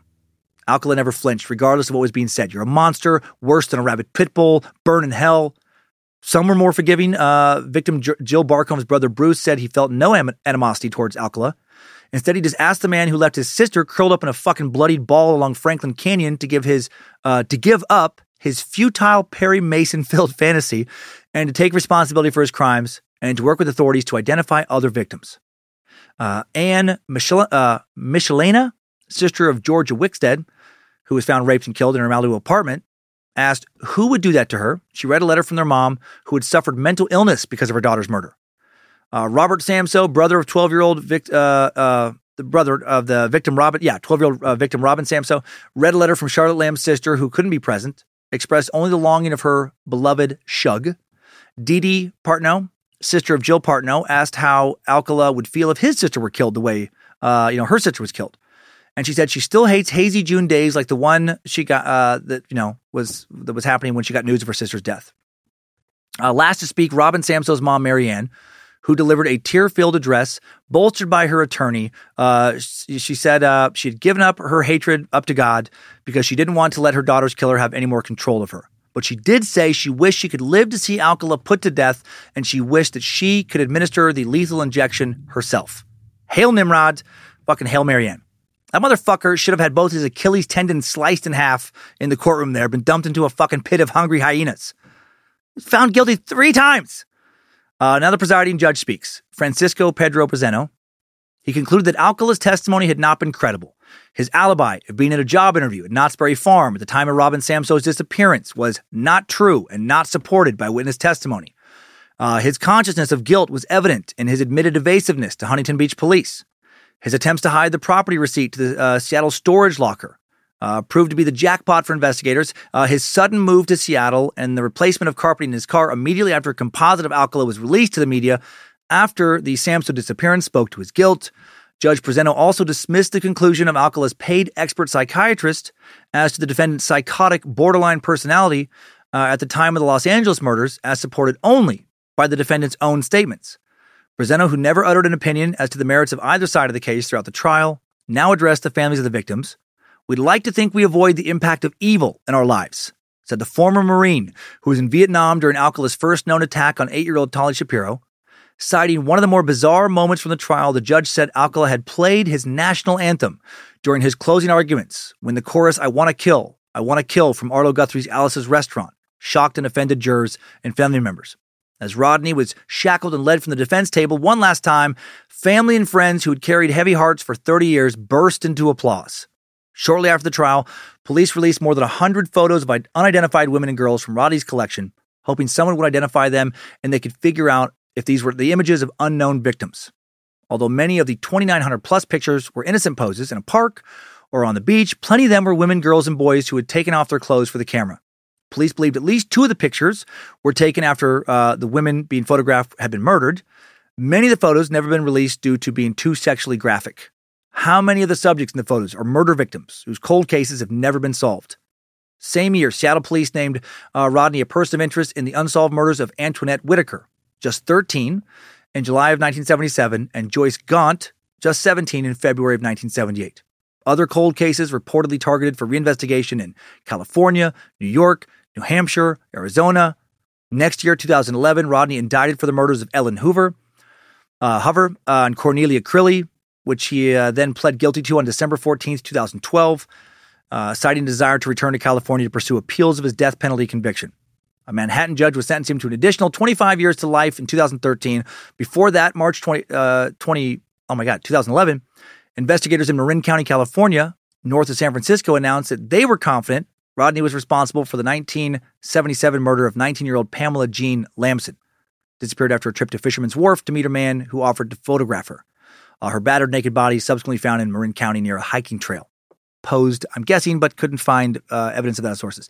2016, Wyoming prosecutors charged Rodney with the murder of Christine Ruth Thornton, 28, who disappeared in 1978, whose body was found four years later, uh, six months pregnant at the time of her disappearance. DNA evidence linked Alcala to the crime, but prosecutors said he was too sick to be extradited to Wyoming to face the charges. Alcala also either linked via DNA evidence to, or at least strongly suspected of, additional homicides in Arizona, California, New Hampshire, New York, Washington State. Uh, six states, including Wyoming, at least six states. July 24, 2021, while sitting on death row in California, Rodney finally dies of natural causes, unfortunately, age 77. Uh, less than a year ago, as I record this, immediately some of his victims spoke up, expressing their relief that the dating game killer was gone. The planet is a better place without him, that's for sure, said Tali Shapiro. It's a long time coming, but he got his karma. Investigator Jeff Sheeman, who had been working on a cold case involving Alcala in Wyoming, said he's where he needs to be, and I'm sure that's in hell. Sheeman recalled that during interviews with police, Alcala would trace his finger along the faces of victims in photographs put before him, perhaps in hopes it would irritate and enrage detectives, maybe just turned him on. Throughout his investigation, Sheeman was overcome with just how cold Alcala was, and ultimately came to believe that he may have taken untold scores of victims' lives that we'll never know about. And then finally, just last week, Rodney's mom, uh, now over 100 years old, talked about how much she missed her son and favorite photographer in a video released on her OnlyFans page, uh, recorded while she juggled three ping pong balls using just her pussy. Sorry. I'm not sure what's wrong with me uh, with that mom stuff. And with that, our timeline has wound down to a close. Good job, soldier. You made it back. Barely.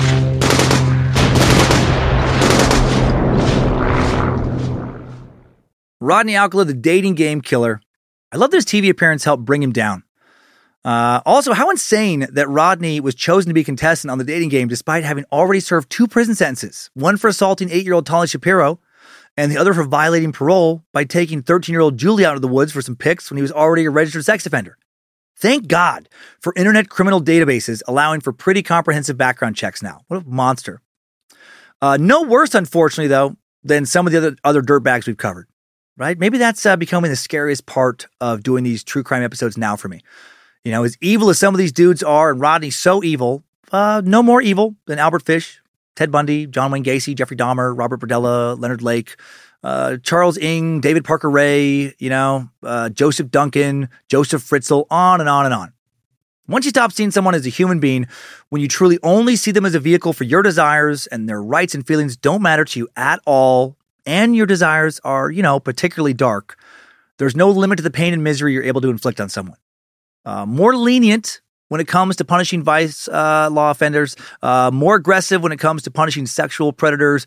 Can we please move in that direction as a society going forward? Time now for today's top five takeaways. Time suck. Top five takeaways. Number one, Rodney Alcala brutally killed at least nine, but probably many more women between 1968 and 1979, and girls posed their bodies in gruesome arrangements for people to find, undoubtedly scarring additional people forever. Number two, Rodney appeared on the popular TV show The Dating Game, September 13th, 1978, after getting convicted of crimes against minors twice, uh, would even win a date with the show's contestant Cheryl Bradshaw, who thankfully decided not to go on the date with him. His appearance on the show would eventually help lead detectives to finding him. So thanks, Jim Lange. Number three, because she was too scared to testify, Rodney Alcala would only spend less than three years in prison for kidnapping, violently raping, and trying to kill an eight year old. Oh, that should never happen. Plea deal or not, they shouldn't have to testify in those situations. My God. Number four, Rodney bizarrely defending himself in court and asking himself questions in a different voice. Uh, definitely one of the stranger trial moments we've come across. Number five, new info. Uh, did you know that Rodney's mom's OnlyFans account has over 35,000 subscribers? She may have lost her favorite photographer, but she still has uh, curves, leather, bondage gear, and the confidence that drew him to want to take so many nude pics in the first place. Uh, that, now I'm really done. Uh, no. Uh, did you know there was a reboot of the dating game that took the basic premise, uh, you know, and kind of like turned the dial up to 11? Singled Out was a show that ran from 1995 to 1998 on MTV, hosted by Chris Hardwick and Jenny McCarthy. Featured single uh, single woman choosing a date from among 50 young men, and a single man taking his turn with 50 women. As with its predecessor, the winning couple was set up on a date after the show. In each game, the featured contestant or picker would eliminate undesired dates using six categories, ranging from the innocuous, like height and weight, to the blatantly sexual, bedroom behavior package. Uh, once eight or fewer remained, the picker would start asking them dating game style questions, having them perform certain tasks or both. The picker would then keep the candidate or dump him or her.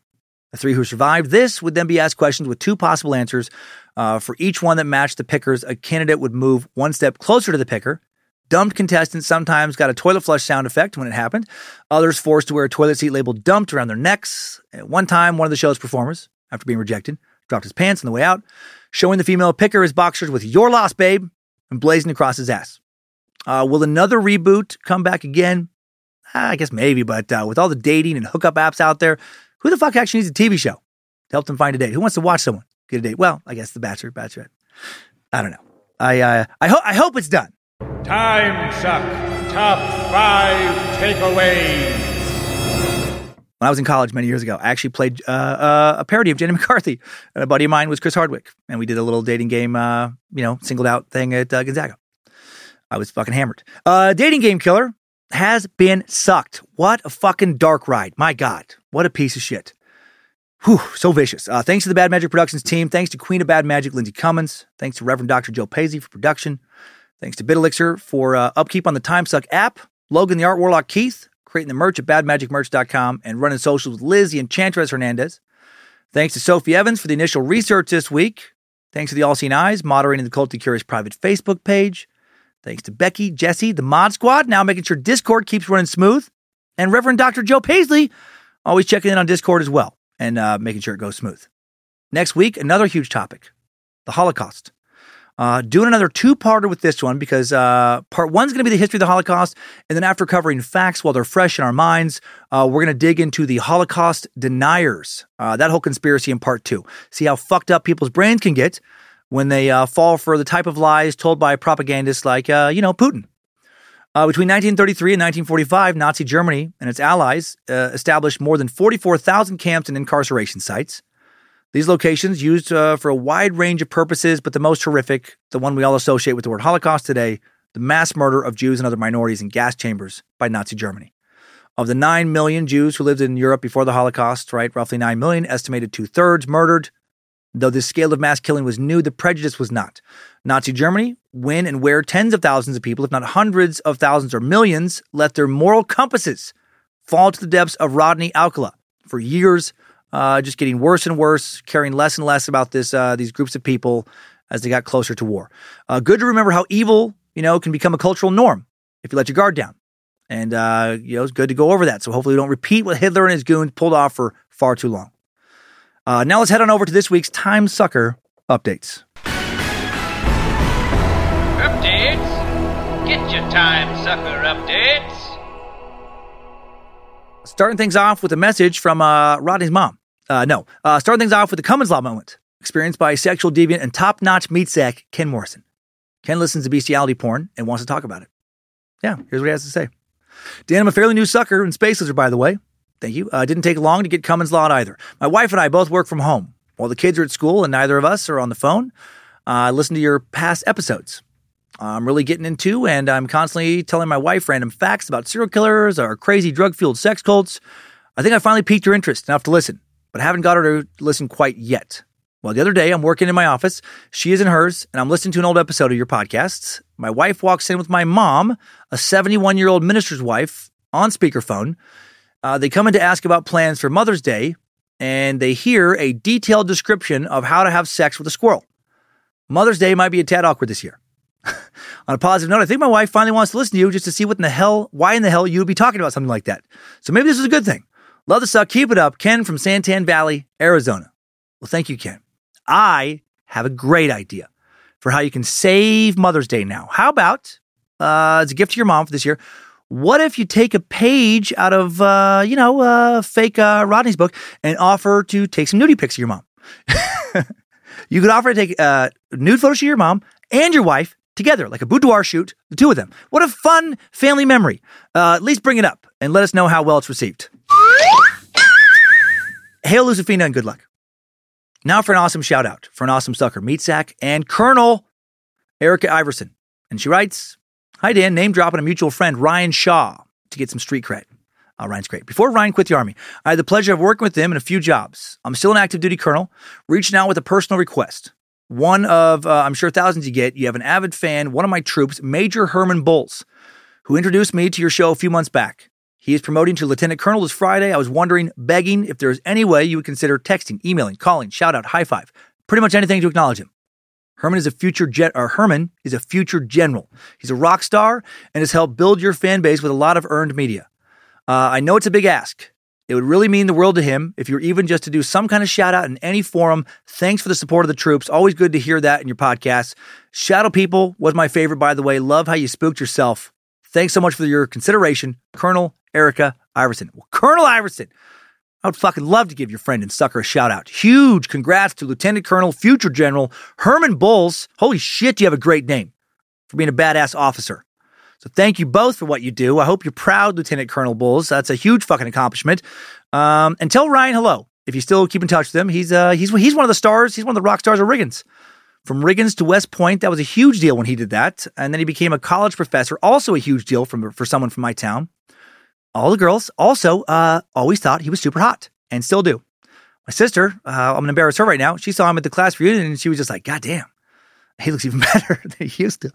Uh, she's happily married, but you know, Ryan Shaw is a charismatic, good looking guy. He's a good friend and still seems like a great guy.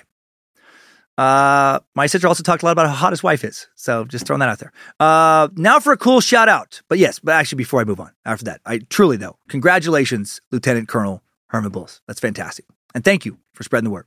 And now for a cool shout out from Discord lover, Sweet Sack, Jessica Lee, who writes Dearest Suckmaster and the entire BMP family, Pirate Queen Jessica Lee. Uh, though your 467 different pronunciations of it make my day. I know because you don't spell either one of those names like they're pronounced. Um, admin on like as if that's your choice. Admin on Discord along with my sweet Becky. I wanted to write it and thank you from the bottom of my heart for the community you've brought together. Thank you both for helping keep it going. My God, you do a lot more with it than, than I than I do. Uh, I joined Discord at a low point for me, and what I found changed my life forever. I found a platform that I could connect with so many people. They've been there for me through the last two and a half years without fail. I found the best people and best friends anyone could ask for, picked me up and pushed me when I couldn't move on my own. Admittedly, it isn't for everyone. The conversation moves fast and changes faster. More than an online community, the people have become family. Many of us have driven hours and hundreds of miles to see each other. As you know, the group of meat sacks you met in Nashville in 2020 were all from our family. That was awesome. There have been many meetups. Everyone there knows if they are driving through Iowa, my door's open, and there was a spot at my table without question. Jokingly said to be a cult within the cult. It's not wrong, lol. You've given us all a place to be safe no matter what. And myself, uh, Becky, and the mods, uh, uh, Ike, Roman, and Professor work hard to keep it that way. We just had 11,000 members uh, Tuesday, April 26th. So many of these people I hold dear, so very thankful for them. We are full of the best sarcastic dark humor. Yes, uh, you could ask for. I've laughed so uh, hard, my sides hurt for days. I've cried with them as we go through all the punches life throws at us together. We may be battle worn on the other side, but we are together. Queenie, Sam, Becky, and Aaron, I love you girls to the moon and back. That's adorable. Cody and Becca, Vale, Wicked, Cloud, Mav, Doc, Tyler, Sergeant Dan, Cy, Artemis, Tree, Aveline, Poncho, and so many others. I love y'all. Derek, happy birthday. Doc Torb, Matt, buddy, we are thinking about you and hope all is going smoothly. We miss you. Honey, love, see you in August. Hot stuff. Uh, without you, Dan wouldn't have had this family. Thank you, Harmony, for starting the Discord. It's truly made a huge impact in my life. I welcome everyone to come join in the Discord. Uh, join us. Tell them Pirate Queen sent you. As always, no shoes in the house. Pants are always optional, never required. Wash your damn hands. All our love to BMP always, your admins, Jessica Lee and Becky. Well, hot damn, Jessica Lee and Becky. I guess both you do. Uh, thanks so much for being part of such a cool community for for running it. You know, for uh, thanks to Harmony for coming up with the idea to start it. Thanks to Reverend Dr. Joe Paisley for constantly overseeing it, checking in, having fun. I popped in there randomly. Yeah. And just like at one of the voice chat rooms. Yeah. I laughed so hard for like a half hour straight. Oh, just so it much was a craziness? blast. Like just random people in there, just all yelling out dark humor stuff. It That was, a, it was a blast. So go check it out, everybody. Yeah, go have fun in there. Uh, you know, if you like the show, you probably like dark humor. And yeah, thanks to all the admins and mods for keeping it going. I, I just love how much fun everyone seems to have and how much community there is. So hail Nimrod to you all. And uh, now I'm going to end with my own update. I know this is a highly emotional issue, but regarding all the anti-abortion legislation lately going on, uh, so many courts around the U.S., including that Supreme Court leak, not enough time this week for me to carefully, thoughtfully express my thoughts thoroughly, I guess. Uh, but I just felt compelled to say I- I'm with you, women who just want the right to regulate your own reproductive systems as you women see fit. This is just a specific issue. I, I wish I wish men were not allowed to weigh in on it uh, legally. Uh, as someone who's pro freedom and pro woman, it's just uh, it's an important issue to me, and I just feel bad for a lot of scared women, scared girls out there. Uh, know, with what's happening. I- I'm just you know, in my opinion, the the country club crowd just seems determined to pass legislation that will only add to the misery of existing socioeconomic woe for people that, that they don't have drinks with, right? That it's just going to widen the chasm between the rich and the poor. Rich parents who publicly support shit like this, they're still going to have the money to secretly get their teen daughters safe or themselves safe illegal abortions if they want to, and some will. You know, some will.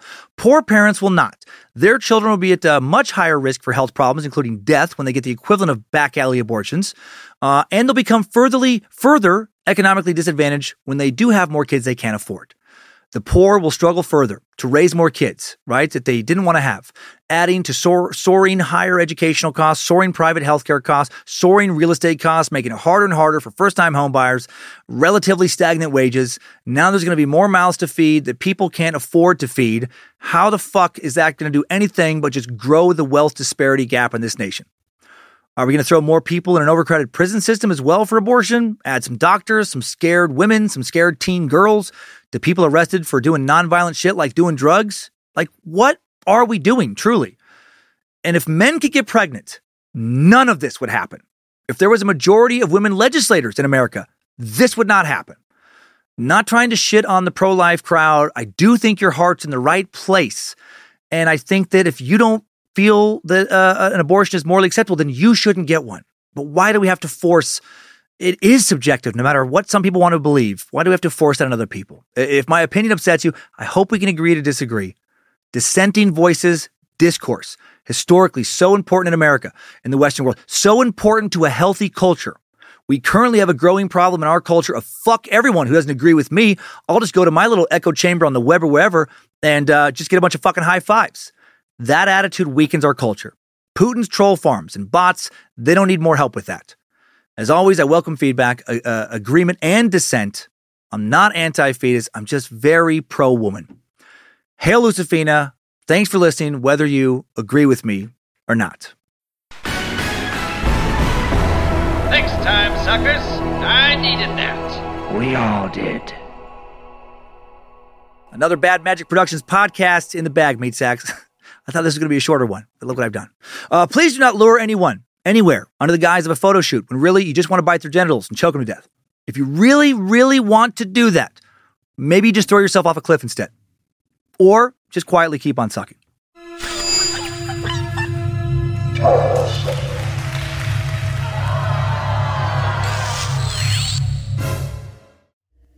Mad Magic Productions.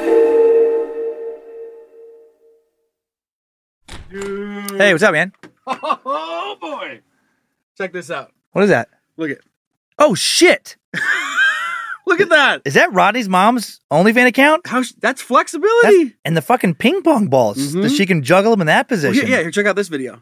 Oh my god! I know. Look how high. It's like they're like 15 feet in the air. No wonder Rodney took so many nudie pics of his mom. And I'm a subscriber. Yeah. She has a bit. She doesn't drop a single ball for 15 minutes. Oh my god! No. So whatever Kegels or Kegels, Why does such a bad person come from such a good lady? I don't know. I mean, you can say that about all these crazy fucks, right? I'll never, I'll never understand the world. He had such a great mom, such a hot, great mom, talented. Look at him.